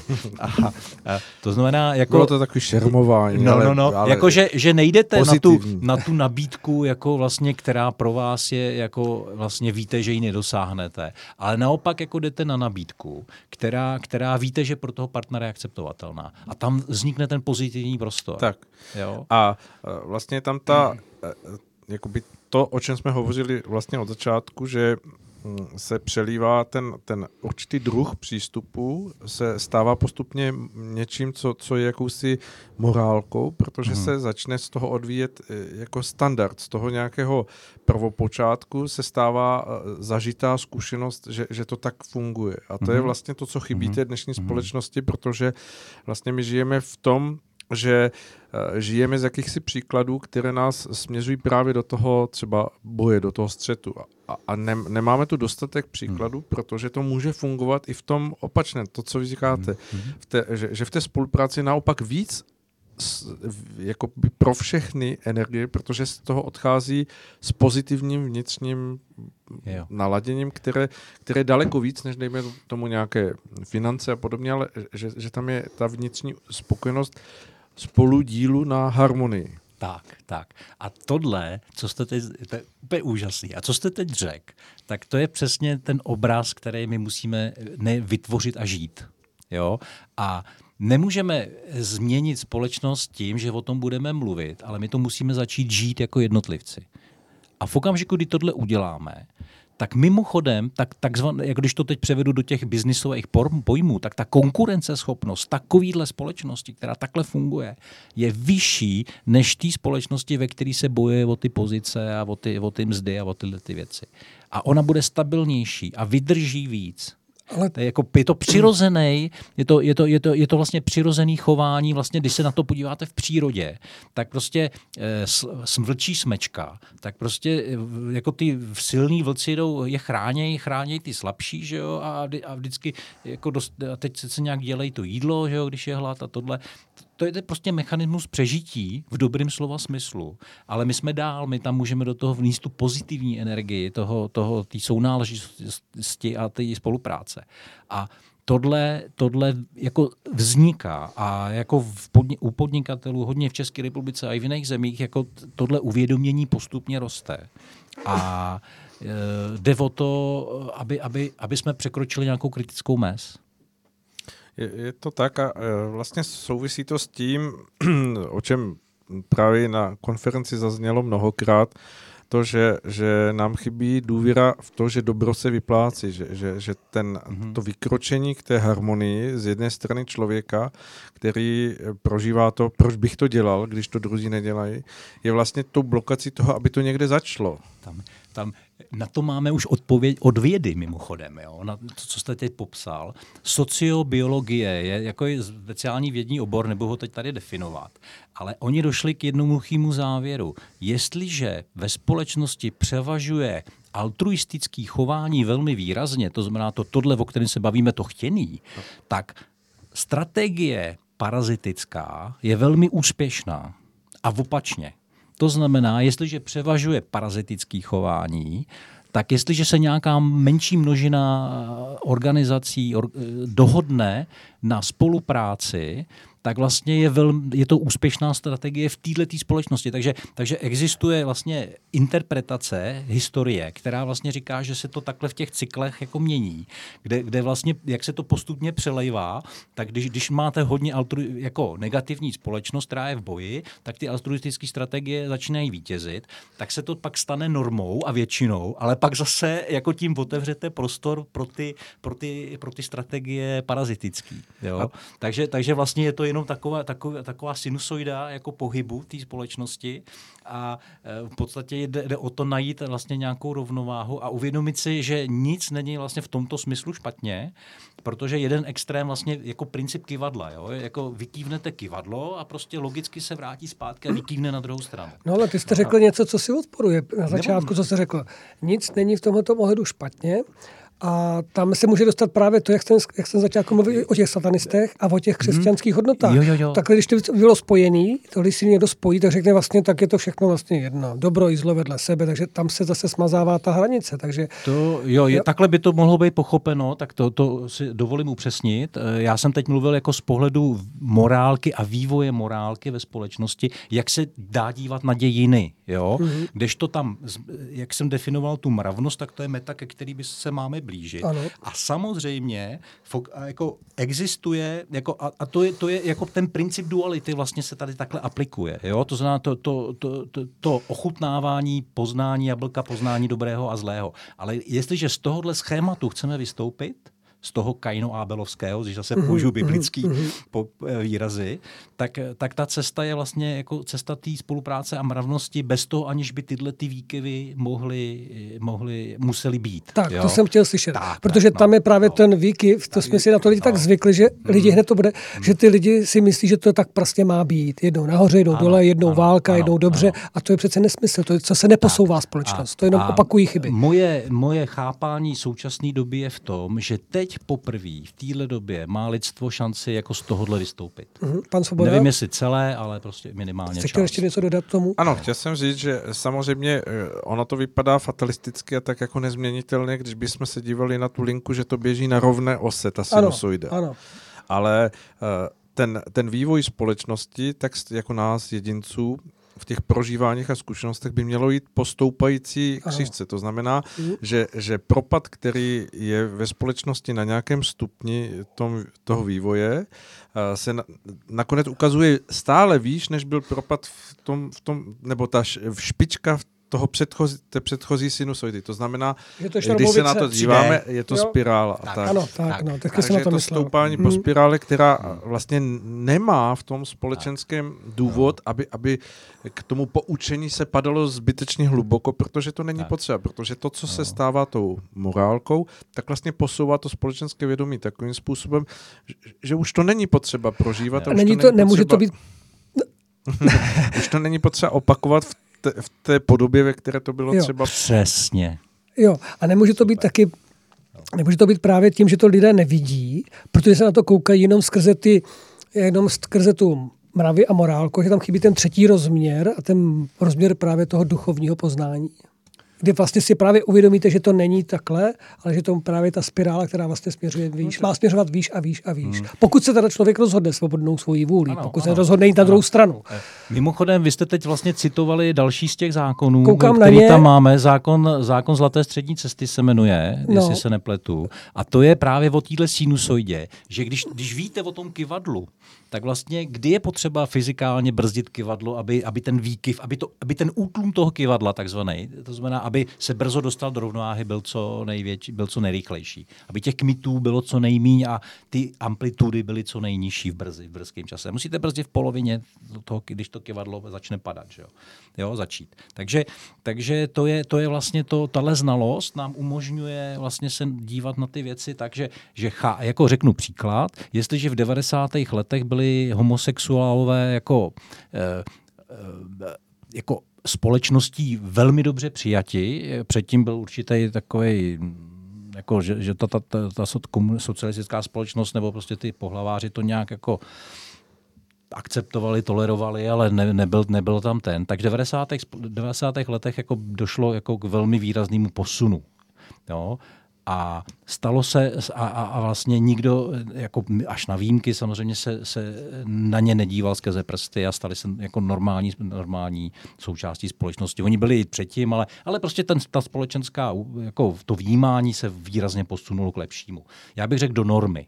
A teď, teď vlastně to kivadlo vyky, vykivuje na druhou stranu, protože jestliže se nějaká minoritní skupina homosexuálů teď snaží jako dostat jako do stavu, že, že, že, že chtějí používat vý, slovo manželství na jejich vztahy, přitom manžel, že jo, to ten slovní základy jsou prostě jasný, že to není použitelný, tak, tak Eh, tak vlastně tu společnost zase proti sobě popuzují. To kivadlo se vykivuje na druhou stranu a, a zase podle přirozeného zákona jako, jako to bude znamenat, že za nějakou dobu to kivadlo zase se začne vracet a zase překývne jako proti ním. Oni ty rozumní by si měli tohleto uvědomit a, a říct, říkat, hele, neblbněte, prostě eh, jako eh, myslím si, že většinová společnost nemá problém, abyste po sobě dědili a měli nějaký právo vůči dětem, jako který jste si jako to, že tam jsou nějaký rozdíly samozřejmě v tuhle chvíli, ale nenazývejte to manželství.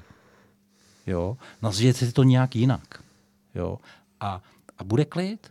Ale, ale oni, oni z nějakého, tam jsou nějaký zájmy samozřejmě ještě zatím jiný, jo? Ale, ale tohle by ta rozumná část homosexuálů by si měla říct. Jo? Proč, proč jako tu, tu většinou společnost jako bychom měli dráždit takovýmhle věcma, které jsou jako opravdu mimo to přirozeno v tom smyslu, že, že prostě to slovo manželství má nějaký konkrétní význam a že jedině muž a žena můžou splodit dítě. Jo? A, a prostě je to opravdu nezastupitelná funkce.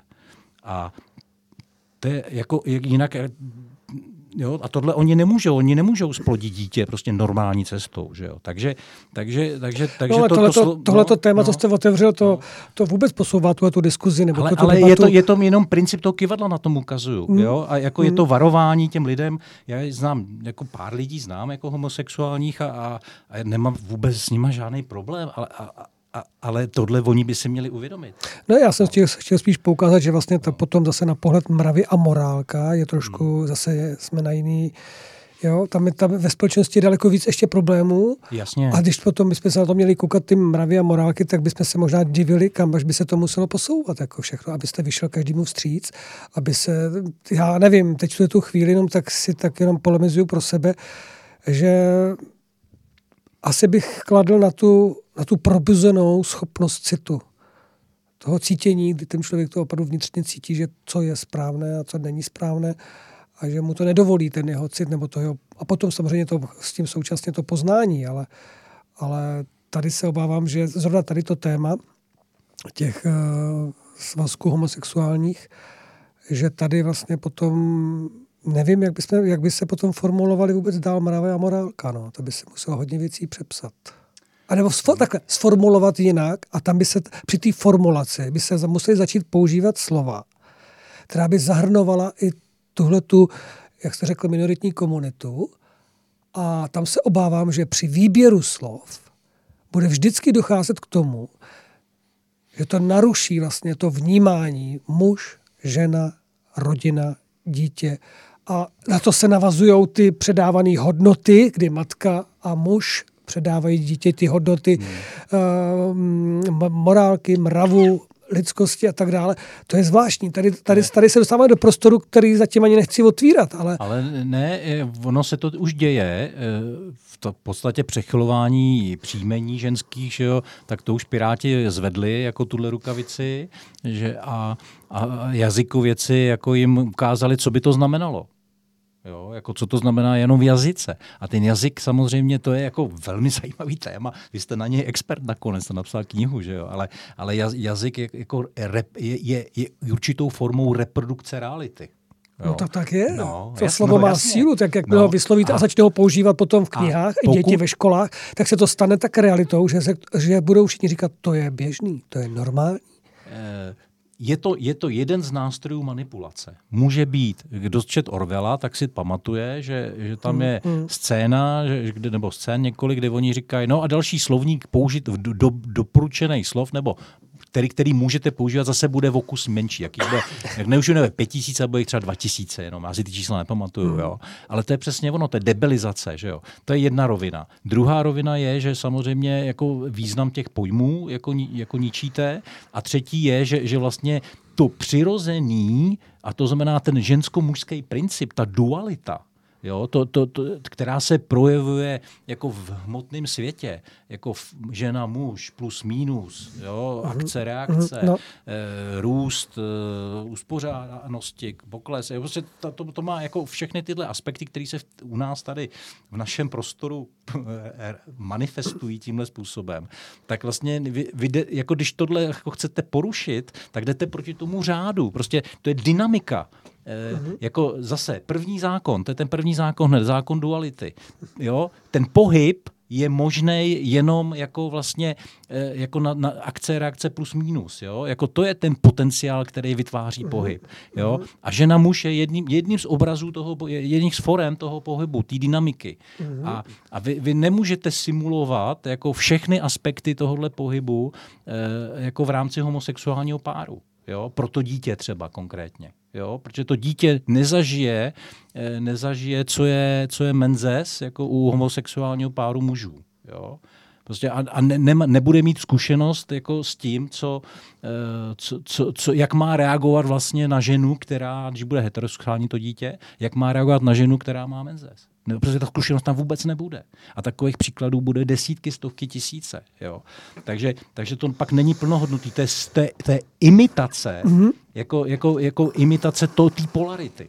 Dobře, Jaroslave, pojďme kousíček dál. Já bych se chtěl v tomto našem povídání o morálce, mravnosti, hodnotách, které utvářely svět minulý a utvářejí ho i teď a utváří, utvářet ho budou, přestože se nějakým způsobem proměňují, ale proměňují je lidé, lidé svým, svými přístupy, svým, svým chováním. Chtěl bych se dostat ke cnostem, protože myslím si, že ty jsou velice důležité, protože na cnostech si právě lidé můžou uvědomit, uh, jak, jak by k, tě, k té morálce a mravnosti mohly přicházet. A mohlo by takový, je to takový, takový návod, protože ty cnosti se dají navíc ještě rozdělit nebo dali by se potom dál dělit eh, cnosti ženské, které pomáhají k ženskosti a cnosti mužské, které pomáhají k muž, k mužnosti. Můžete mi nejdřív říct jako eh, definici, respektive já mm, se ztrácím trošku v tom, co je hodnota a cnost, jestli jako, jaký v tom je rozdíl, eh, co to mm, přesně Já vám jako definici znamená. neřeknu, ale jenom tak jo. jako myslím, že je to veliká pomoc.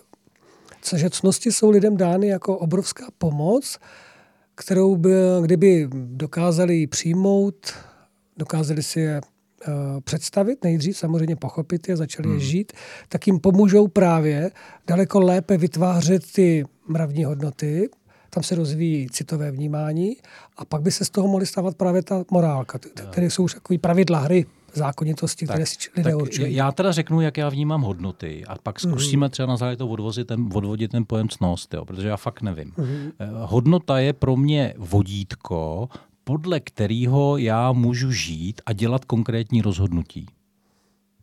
Jo? Mm-hmm. Je, to, je, to, je to něco, je to, je to ukaza, uka, ukazovátko směru. E, tohle to nedělej, chlapče, protože jako se to nedělá. jo, když to zbagatelizuju. Je to, je to něco, co mi vytváří koridor, mantinely eh, mýho eh, v mém rozhodování. Když bych měl eh, jako opravdu hlubokou znalost mravnosti, tak vlastně se v tom prostoru tady na Zemi budu pohybovat jako efektivně v tom smyslu, že nebudu dělat špatné rozhodnutí, které mě vedou do disharmonie, ale naopak budu směřovat efektivně k harmonii. To jsou pro mě hodnoty. Ten koridor, kterým se pohybuju, je jakože správný, efektivní. A ctnosti eh, se od toho nějak lišej, nebo, nebo je to jenom třeba pojmový vyjádření? Nějaký schrnutí do jednoho slova třeba?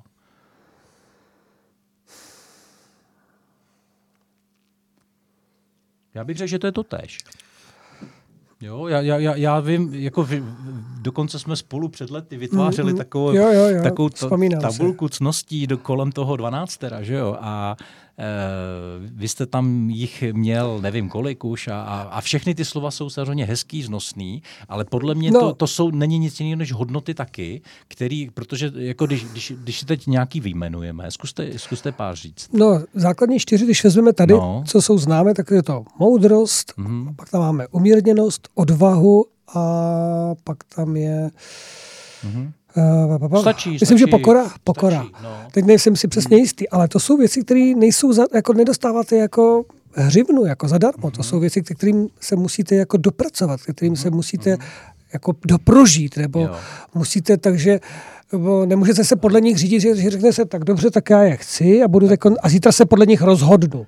Ale když tak. nevím, co to je moudrost, nevím, co mhm. to je být eh, spravedlivý, být pokorný, mm. být umírněný, nebo statečný, nebo odvážný, tak, to, pak, tak se podle toho nemůžu rozhodnout. Tak třeba jeden rozměr pokory pro mě je přijímat věci tak, jak jsou. Eh, to znamená, jestliže přijde nějaká nepříjemnost, ně, ně, něco, nějaká životní situace, okolnost, která která prostě uh-huh. je mhm. pro mě náročná, tak eh, se nebudu stekat, ale budu ře- to řešit. Jo? Tak to je, to je pro mě třeba jeden aspekt pokory. Takže, takže pro mě je to vlastně typ hodnoty, protože je to vodítko, jak se mám chovat. Jo? Stejně tak bych mm. řekl, moud, chovej se moudře, když je moudrost a cnost, tak co to znamená chovat se moudře? Chovat se z mýho pohledu tedy v právě v souladu s tím řádem. Jo? No, ona, ona no. totiž, ano, souhlasím, ale ona ta moudrost je vlastně perlou tou nejvyšší mm-hmm. a k ní se to je takový vrchol těch cností. No. Ale tam se člověk dopracuje, takže se, to se dopracováte přes všechny ty další. Já. A navíc, navíc, co se řekl o té pokoře, tam je to taky velice, velice mm, jak by to řekl, lidé zaměňují pokoru mm. s lhostejností mm. anebo, nebo s trpělivostí že to jo, vydrží. Jo. Jako jo. Tam je to taky takový velice zvláštní moment, kdy ta pokora uh, vůči, já předpokládám, že tady se spolu, nebo že to vy vnímáte právě pokora vůči těm vyšším zákonitostem, vůči uh-huh. tomu mhm. vyššímu dění, které uh-huh. se mhm. děje, protože máte to vědění a, uh-huh. a, poznání, a, poznání, poznání a jdete za ním. A jdete za ním a pořád čerpáte. Uh-huh. Ale lidé, kteří ho nemají, tak tu pokoru uh, mají dost často zkresleně jako vytvořenou. Uh-huh. Takže tady musíme oddělit to, že běžný člověk jak vnímá pokoru aby, a člověk, který je který na cestě, hmm. kde se snaží i o poznání duchovní. Pamatuju si na rozhovor s nějakým pánem, už si nepamatuju, kdo to přesně byl, a ten vlastně to slovo pokora odmítnul, že to je od základu kořit se. A myslím, že to je samozřejmě nepochopení, ale, mm, ale to, hmm, já jsem mm. to nevymlouval. Každopádně eh, jako není to kořit se. Je to, je to respekt vlastně k tomu řádu pro mě je to jako respektování. Ono to nemůže řádu. být, ono to, no. ono to vychází z božských cností, když to řeknu takhle, hmm. ale tam je ta pokora, to totiž není, už, protože to by vylučovalo, to by hmm. popíralo větu, pod, před nikým se neponižuj, hmm. před nikým se nepovyšuj. Tak. Takže to, jenom dodám k tomu, že to není kořice jako, bez, jako bezbřeze, jako nějaký hlupák nebo jako tak, nějaká tak, ovce, která se sklání před uh, nadvládou druhých, přitom hmm. cítí, že to je nespravedlivé. Pane Soudra, no. jste chtěl něco k tomu?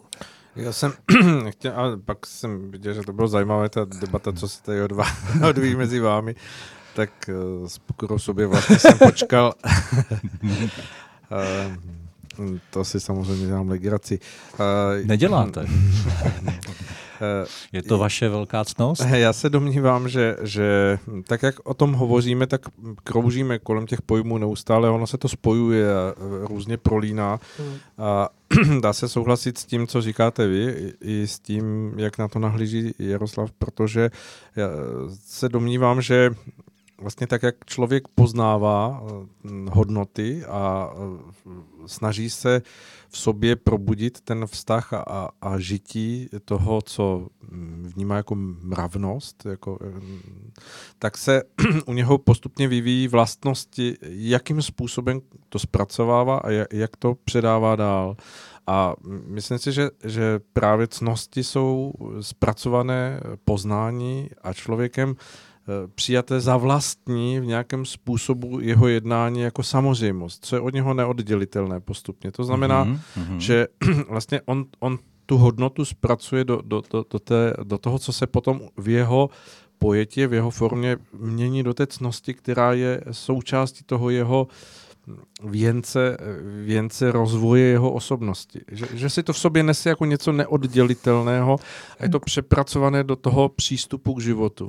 Dalo by se říct, nebo myslíte tím, že, že, se, že se tím ty cnosti dá, stávají tou jeho mravností a potažmo potom morálkou? Ano, jako to jsou projevy té mravnosti. Aplikace. aplikace no, tak, nebo, to jsem chtěl Dá se říct, jako, jako ty výstupy dochování. toho jeho mm-hmm. způsobu přístupu jo. k věcem, k druhým lidem. Takže kdybych, když bych si troufl takovou velice možná zvláštní definici, že hodnoty, hodnoty lidství, hodnoty člověka nebo lidskosti Eh, by měly vycházet ze cností, které pomáhají k mravnosti a navazuje na to. Spíš a, a, tak to jsme měli, se ztratili. Spíš teda. by měly ty hodnoty ústit do těch žitých vlastností Aha. lidí, které jsou, které možné považovat za cnosti. Uh-huh. Stejně tak jako uhýbání před ně, nějakými hodnotami nebo uh-huh. popírání, tak mi přijde, že to jsou jo. necnosti. To, no, to je vlastně ale, ale ten protiklad toho. To znamená, to znamená ale, že pokud by ten člověk nějakou, nějakou vlastnost nebo nějakou, ano, nějakou vlastnost těch cnostní neměl, tak by nemohl na té silnici vytvořit tu situaci, že dá někomu přednost, No, já si myslím, že to je záblesk právě toho citu, který najednou se může projevit uh-huh. možná i nevědomky v nějakém spontánním jednání, jo. které Eh, zachytí hmm. ten prožitek toho projevu, dejme tomu ohledu plnosti, hmm. která se potom vlastně tomu člověku vpíše a řekne, že to můžu udělat ještě jako A až potom se to teprve stane tak, tou prožitou ctostí. Že, že, že to jako přináší eh, užitek druhým lidem nebo dobro a jemu to vyvolává vnitru prožitek stavu, který je něčím nenahraditelný. To znamená eh, stavu toho, že se cítí být víc jakousi bytosti, která má hmm. účast na, na životě a je to pro něho nevyvážitelný prožitek jako poklad. Wow. Já, se, já se chci dostat k tomu, eh, že když se mluví o hodnotách, tak lidi mluv, eh, se mluví tak vždycky tak zvláštně okolo a málo kdy se to řekne jasně. Přitom eh, pokud lidé tou cestou duchovní a hledají, eh, tak najdou, že ve stvoření existují čtyři předobrazy cností nebo čtyři bytosti, čtyři, čtyř základních cností a pak se to vlastně jde dál. To znamená, že, že, že ty hodnoty lidství by měly vycházet až po dlouhé řadě někde na konci toho celého toho vědění, toho poznání, právě v těch cnostech, které byly, o které se vlastně tolik filozofů a spisovatelů, básníků a lidí snažilo je jako přiblížit, vysvětlit, eh, popsat, dokonce rozšířit, protože eh, z těch čtyřech potom navazovali další a další. Hmm. Takže by to, jestli bychom se tady dokázali v závěru toho našeho dnešního povídání shodnout na tom, že mm, cnosti by měly být základem pro hodnoty člověka na zemi. Žití, žití. Ne, je, pan Sobra to řekl naprosto přesně, jo? Já, bych to, já bych od toho neustupoval. Eh, cnost je, je žitá hodnota. Jo? No, ale, to, ale, je, to je pro mě jako krásné vyjádření. Ale, eh, já, můžu, já můžu mluvit o hodnotách a můžu být pěkný hajzlík přitom. No, ano. Jo? Ale oni nemě, oni, když oni, o mě někdo řekne, že dodržuju hodnoty nějaký svoje, mm-hmm. tak řekne, že jsem ctnostný, mm-hmm. jo? ne hodnotný. Ano, ano. Jo? A to je v tom jazyce, ano, ano. je to vlastně tak, takhle hezky zakódovaný. Jo, jo, Takže dává ten rozměr no, lidskosti no, no, člověka. No, no, no. no a také se to neříká, všimněte ne, si to. No, jako jasně. Protože je snaží říct hodnoty, no. ale než ctnostný. No, protože no. cností se bojí zase, Ej, protože tam ty, Hodnota ty je abstrakce, kdežto ctnost je vlastně už vyjádřená v tom životě. Ano. No, tak to, to, to děkuji Ale za málo definici, se... to jsem jako vlastně nechápal. Ta, ta, ta, to poznání cností hmm. přišlo vlastně z těch starověkých, ať už Řecka, tady těch národů, které se zabývali samozřejmě filozofií a, a nacházeli oporu té konkrétnosti toho, té hodnoty vždy v nějakém panteonu toho, toho, toho vlastně uh-huh to, toho, k čemu zhlíželi a nazývali to božstvem, že to byly vlastně bytosti nebo postavy, které nesly zvýšenou formu, mm-hmm. já nevím, dejme tomu hrdinství, odvahy nebo uh, obětavosti nebo ně, něčeho, co, co, co vlastně ti lidé vnímali, že, že je posouvá, když si to osvojí a stane hmm. se to součástí i v tom jejich malém rozměru bytí, uh, která jako součástí, která se stane jejich vlastností, že, že to vnímali jako posun a, a prožívali to zpětně, tak, a to se mi líbí, že to Jaroslav říkal, vlastně to je, to je, to je převedení do, do, do každodennosti, do praxe těch hodnot, protože no.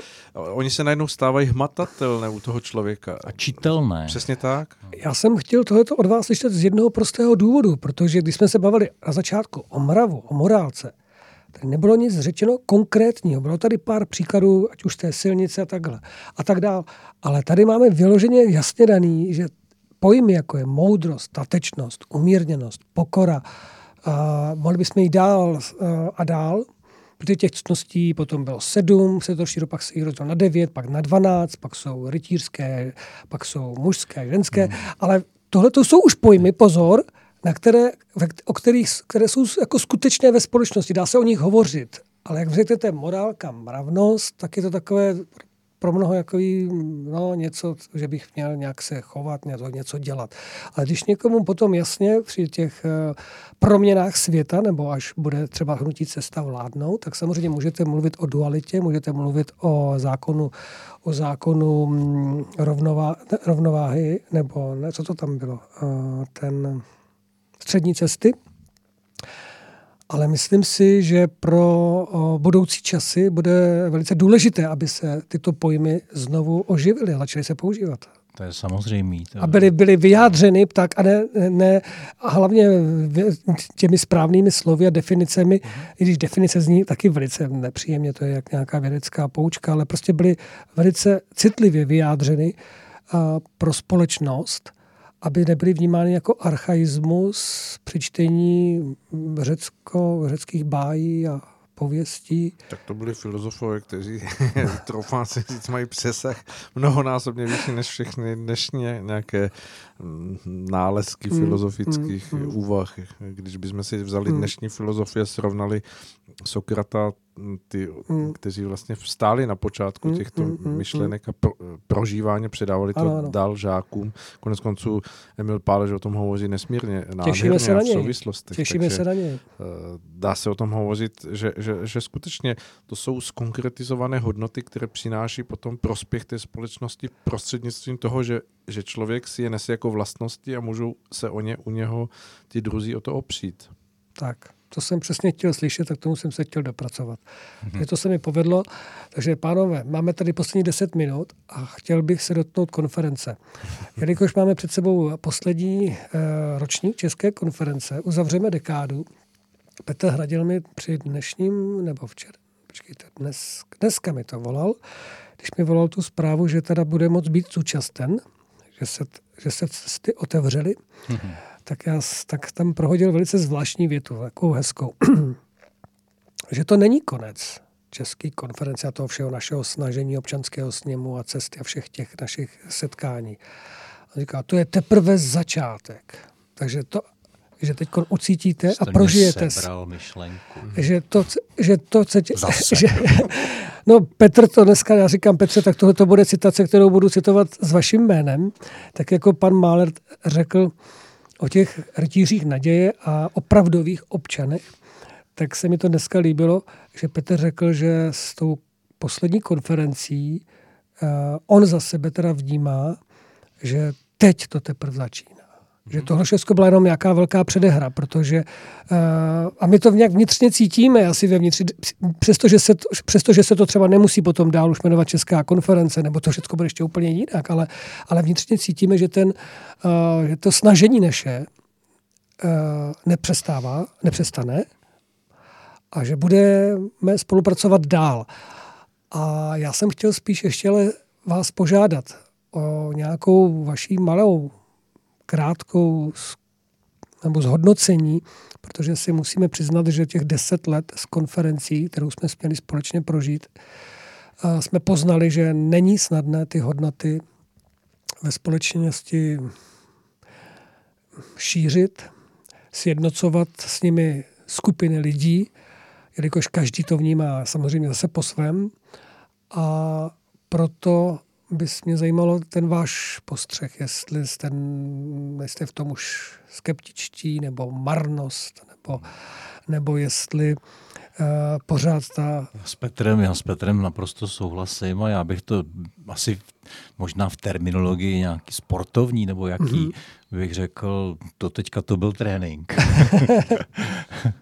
Kde jsme, nebo zemědělsky možná, teď jsme seli, jo. Aha. A a te, teď budeme jako hnojit, nebo aby, aby, aby, to, aby, aho, ne, ne, ne, to bylo setí, bez, to bylo setí. bez pochyby to bylo setí těch deset let, uh, možná zalívání a hnojení a teď, teď, teď ještě jako nebude sklizeň teda, to potřeba, to si hmm, myslím, že teda ještě na, na sklizeň je trochu brzo. Další deset let zase. To ne, to ne, ne. to bude dřív.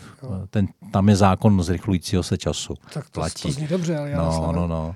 A my nemůžeme ani naznačovat. a, ale, ale tady by, by byl jako opravdu optimista. Teď nás čeká teda fáze, fáze nějakého, jako, aby ta úroda jako opravdu zešla. Jo? a dostala se k těm potřebným, mm, tak mm. To, to, to je podle mě teď ta fáze mm. 2020, mm, 1, mm. 2, až možná pět třeba. Mm, mm, jo, tak mm. to si užijem teprve. To je to všechno byla přípravka, mm. jo, trénink a, a, a jakou to bude formu ani z mého pohledu není podstatné. Mm. Jo. My, jsme, my jsme ty naše cnosti tím obrousili trochu, stali jsme se o kousíček lepšími lidmi díky tomu tím přemýšlením a prací a, a ve prospěch teda celku a o to jsme teď připravenější. Takže uh-huh, jako každý takovouhle cestu bude muset někdy ujít. Tak uh-huh. Pane Sobodu. No.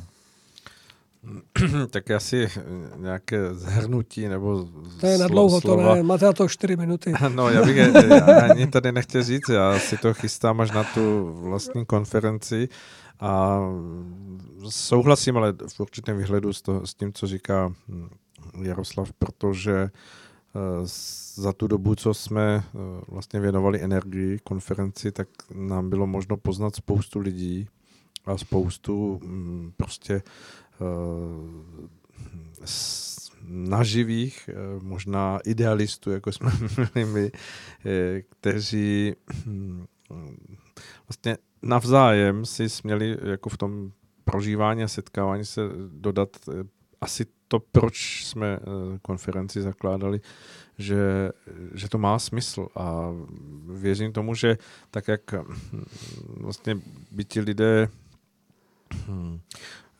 Bez pochyby vynakládali svoje, svoji energii, svoji sílu jako každý sám za sebe, protože samozřejmě k nějakému vnitřnímu přesvědčení dospěl každý nezávisle na, na těch druhých, tak ale to vědění o těch druhých lidech a o tom, že, že tu jsou a že, že vlastně se na druhém konci republiky nebo na druhém konci města snaží o něco stejného, eh, se stejnou snahou k tomu, aby to prospělo ne jednotlivcům, ale, ale především nějakému společenskému ovzduší, tak to vědomí si myslím, že to je to, co v sobě neslo pro ten čas tady toho období eh, nesmírnou hodnotu, kterou oceníme možná až s odstupem, že hmm. častokrát člověk sám za sebe je schopen sklouznout pod nějakým tím souběhem událostí ke skepsi, jestli to vůbec všechno jako je možné eh, jestli to mělo cenu. způsobem posunu, jestli mm. to má cenu, jestli to není jenom jako nějaká jeho marnotratná idea, ale tím, že ví o druhých lidech a ví, že ani oni Eh, jako mm, neskládají eh, lacině tu svoji důvěru a tu svoji ideu před nějakým tlakem toho vnějšího světa, tak, tak už jenom to vědění o sobě jako dodalo ohromnou energii a jsem přesvědčen o tom, že nejenom nám, jako v České konferenci, ale těm druhým lidem, se kterými jsme se směli za tu dobu potkat. Já si jenom to doplním. Eh, je to jedna, jedna z těch, jeden z těch pozitivních výstupů České konference a já si dovolím tvrdit, že ještě vůbec nesme schopni dohlídnout ty plody. Eh, že my možná máme představu, že jsme zasili obilí a vyroste obilný lán, jo, ale, ale možná jako je tam někde jako rejská zahrada jako na konci. A jako teď to trošku přeháněm a rozumíme si, jo, mm, ale že, že ten výstup jako bude daleko bohatší, než třeba si uvědomuje, protože spousta věcí prostě běží mimo naše vnímání. Jo. A, a jestli něco opravdu v univerzu platí, tak je to zákon zachování energie. A, mm. a to, ta energie vložená do toho prostě někde vystoupí. To se přece a, no, nemohla nikam no, no, taky se nestrácí. Jo? A jak samozřejmě teď jako uh, takový ty hnidopiši budou mluvit o entropii a tak, jo? Ale, ale dobře. jo? Ale jako něco, něco se může třením jako a podobnýma procesama ztratit po cestě, ale v konečném důsledku ne. Jo? Takže, takže ta energie prostě bude někde mít nějaký výstup. A i když to ještě nevidíme, tak eh, ta práce bude jako má smysl a bude mít smysl dál. A možná až nečekaně. Jo? Já když sleduju některý, když si představím, co jsem si myslel třeba v roce 2013, jak ty věci budou, jo? A, a, a, jak, a, a jaký zklamání jsem třeba prožíval a, a, a jak se to nakonec ukázalo, že to vlastně bylo správně, Jo, že, hmm. že to, a, a že, nakon, že, že, že jak, sice je všechno jinak, že to není podle mých představ, ale je to vlastně lepší, než, než jsem představoval si, že to bude. Jo.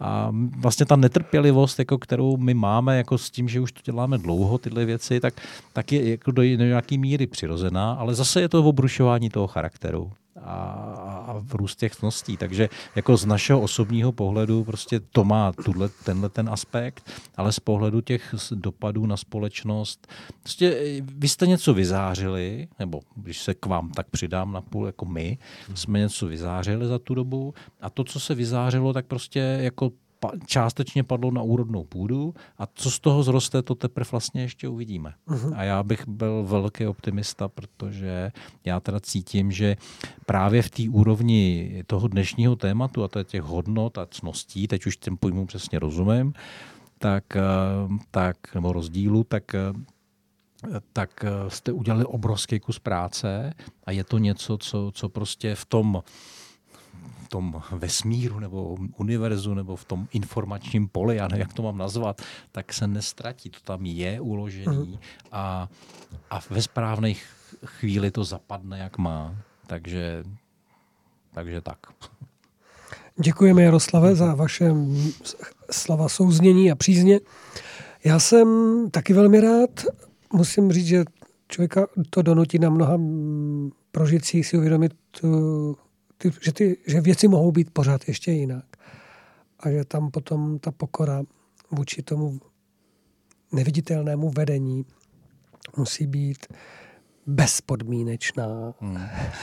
Je, bezpodmínečná. Je to, zvlášť pro chlapy je to velmi obtížný eh, ta, ten okamžik jako si uvědomit, jako že neznáme celý příběh a, a že vlastně ty naše, to naše chování je e, jako tím, že jak se snažíme ty věci mít pod kontrolou a tohle všechno, tak to pustit, jako tohle, to, to je opravdu náročná věc. Mm-hmm. No, to je, to je pravda. Teď jste klepl no. uh, hřebíček na hlavičku, protože opravdu u nás mužů, my, pro nás je to těžké, to hmm. prožívání, protože si uvědomuji, že my potřebujeme občas prožít, eh, já to říkám často i při povídání s lidmi, že muži potřebují prožít občas vítězství. Že vlastně děláme věci za správnou věc, že to, že, eh, že to není ztracený čas, ztracená energie. A vy jste to vlastně už před chvilkou řekl, že se to teprve všechno může vrátit zpátky. Jo že to teď nedohlídneme, co to všechno může Právě, že spustit. jak neznáme celý příběh a dokud ano. přiznejme si, že známe malinký, malinký. výsek. Jo? takže, tak. takže vlastně jediný, a to nejsprávnější je eh, dělat jako v dané chvíli, co můžeme. Hmm, jo? Hmm, hmm. A to, ten vesmír nás tomu takhle vede a vlastně mít nějaký dlouhodobý plány, a představy, jak ty věci budou, tak vlastně jenom, jenom ty možnosti omezujeme tím, mm. že tou myslí tvoříme tu realitu do, do určitý míry a v tom okamžiku je to teda tak, že eh, brzdíme vlastně ten proces, jo? tím, ano. že si vytvoříme nějakou konkrétní představu, jak by to mm. mělo být. Přestože přání máme. No, to je. Ty jsou velká. Já věřím, že přijdou, přijdou s, posledním, s posledním ročníkem České konference, přijdou na pořadu dne, ať už to bude ještě letos nebo příští rok, nové vize, nové možnosti spolupráce a tam potom bude velký prostor pro, pro zužitkování těch našich, teď nech, nevím, jak bych to řekl, ne vydobitých, ale dobitých, ale možná uvědomělých a prožitých nebo prožívaných cností, které se pro nás stávají hodnotami životními, v mravnosti, v morálce a ve snažení udělat tuto zemi nebo pomoci této zemi, aby v ní bylo lépe. Tak jako je to v heslu Rádia Bohemia. Pane Sobora, pomozte mi. Věřme, že bude lépe a dělíme věci tak, aby lépe bylo. Ano, přesně to. Přesně tak. Vážení uh, hosté, Jaroslave, pane Svobodo, těším se na vás na České konferenci. Myslím, že vy, posluchači, kteří nás teď posloucháte, se máte na to těšit, přestože tam není ten obrovský seznam těch přednášejících, ale o to víc věřte, že budete milé překvapeni. A budeme velmi rádi, když si uděláte čas, přijdete 2. listopadu do Kutné hory a celá akce je jednodenní a vstupné je dobrovolné což je velký vstřícný krok z naší strany vůči vám, aby se České konference mohl zúčastnit opravdu každý, kdo má zájem a komu není lhostejné budoucnost naší země. A dozvíte se mnoho zajímavého a bude o vás i dobře postaráno. Um, nevím, co bych dál dodal, sledujte web České konference. Pokud byste měli zájem o vstupenku, zamluvit se nebo nějaké další informace, můžete se obrátit na celý tým, který najdete v kontaktech tak si můžete někoho z nás vybrat, zavolejte a budeme vám se snažit odpovědět nebo poradit. V tuto chvíli, milí posluchači, se s váma loučíme. Já vám děkuji za vaši pozornost, těším se, že se opět uslyšíme příště a no, na konferenci za týden naviděnou i nashledanou. Pěkný večer, nasledanou. Dobrou noc. Natašo,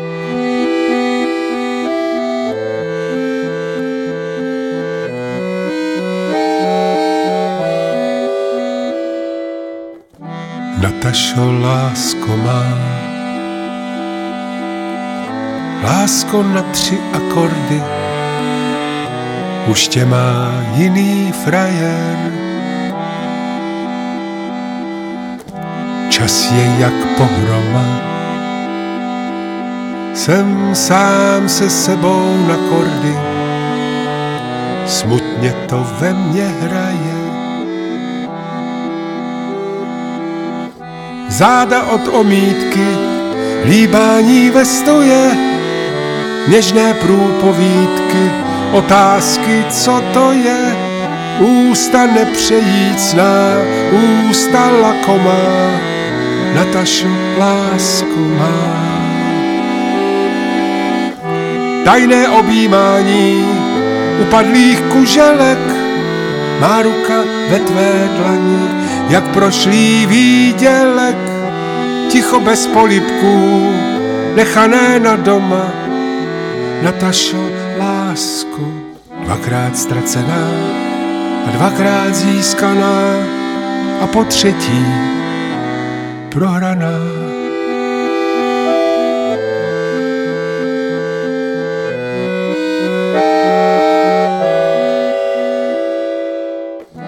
Natašo, lásko má. Lásko na tři akordy, proč si mi dala košem? Čas je jak pohroma, jsem sám se sebou na kordy, nechceš mě za kámoše. Stovky krásných dívek a žádná jako ty, struny z ovčích střílek, hlídané mrákoty, úsměv jen tak koutky, višňové aroma, Natašo lásko má. Dvě, tři krásné chvíle, milion špatných chvil a jeden dlouhý výlet tam, kde jsem kdysi žil, kde také ty si žila, dnes nejsi už doma, Natašo, lásko, dvakrát ztracená a dvakrát získaná a po třetí navždy prohraná.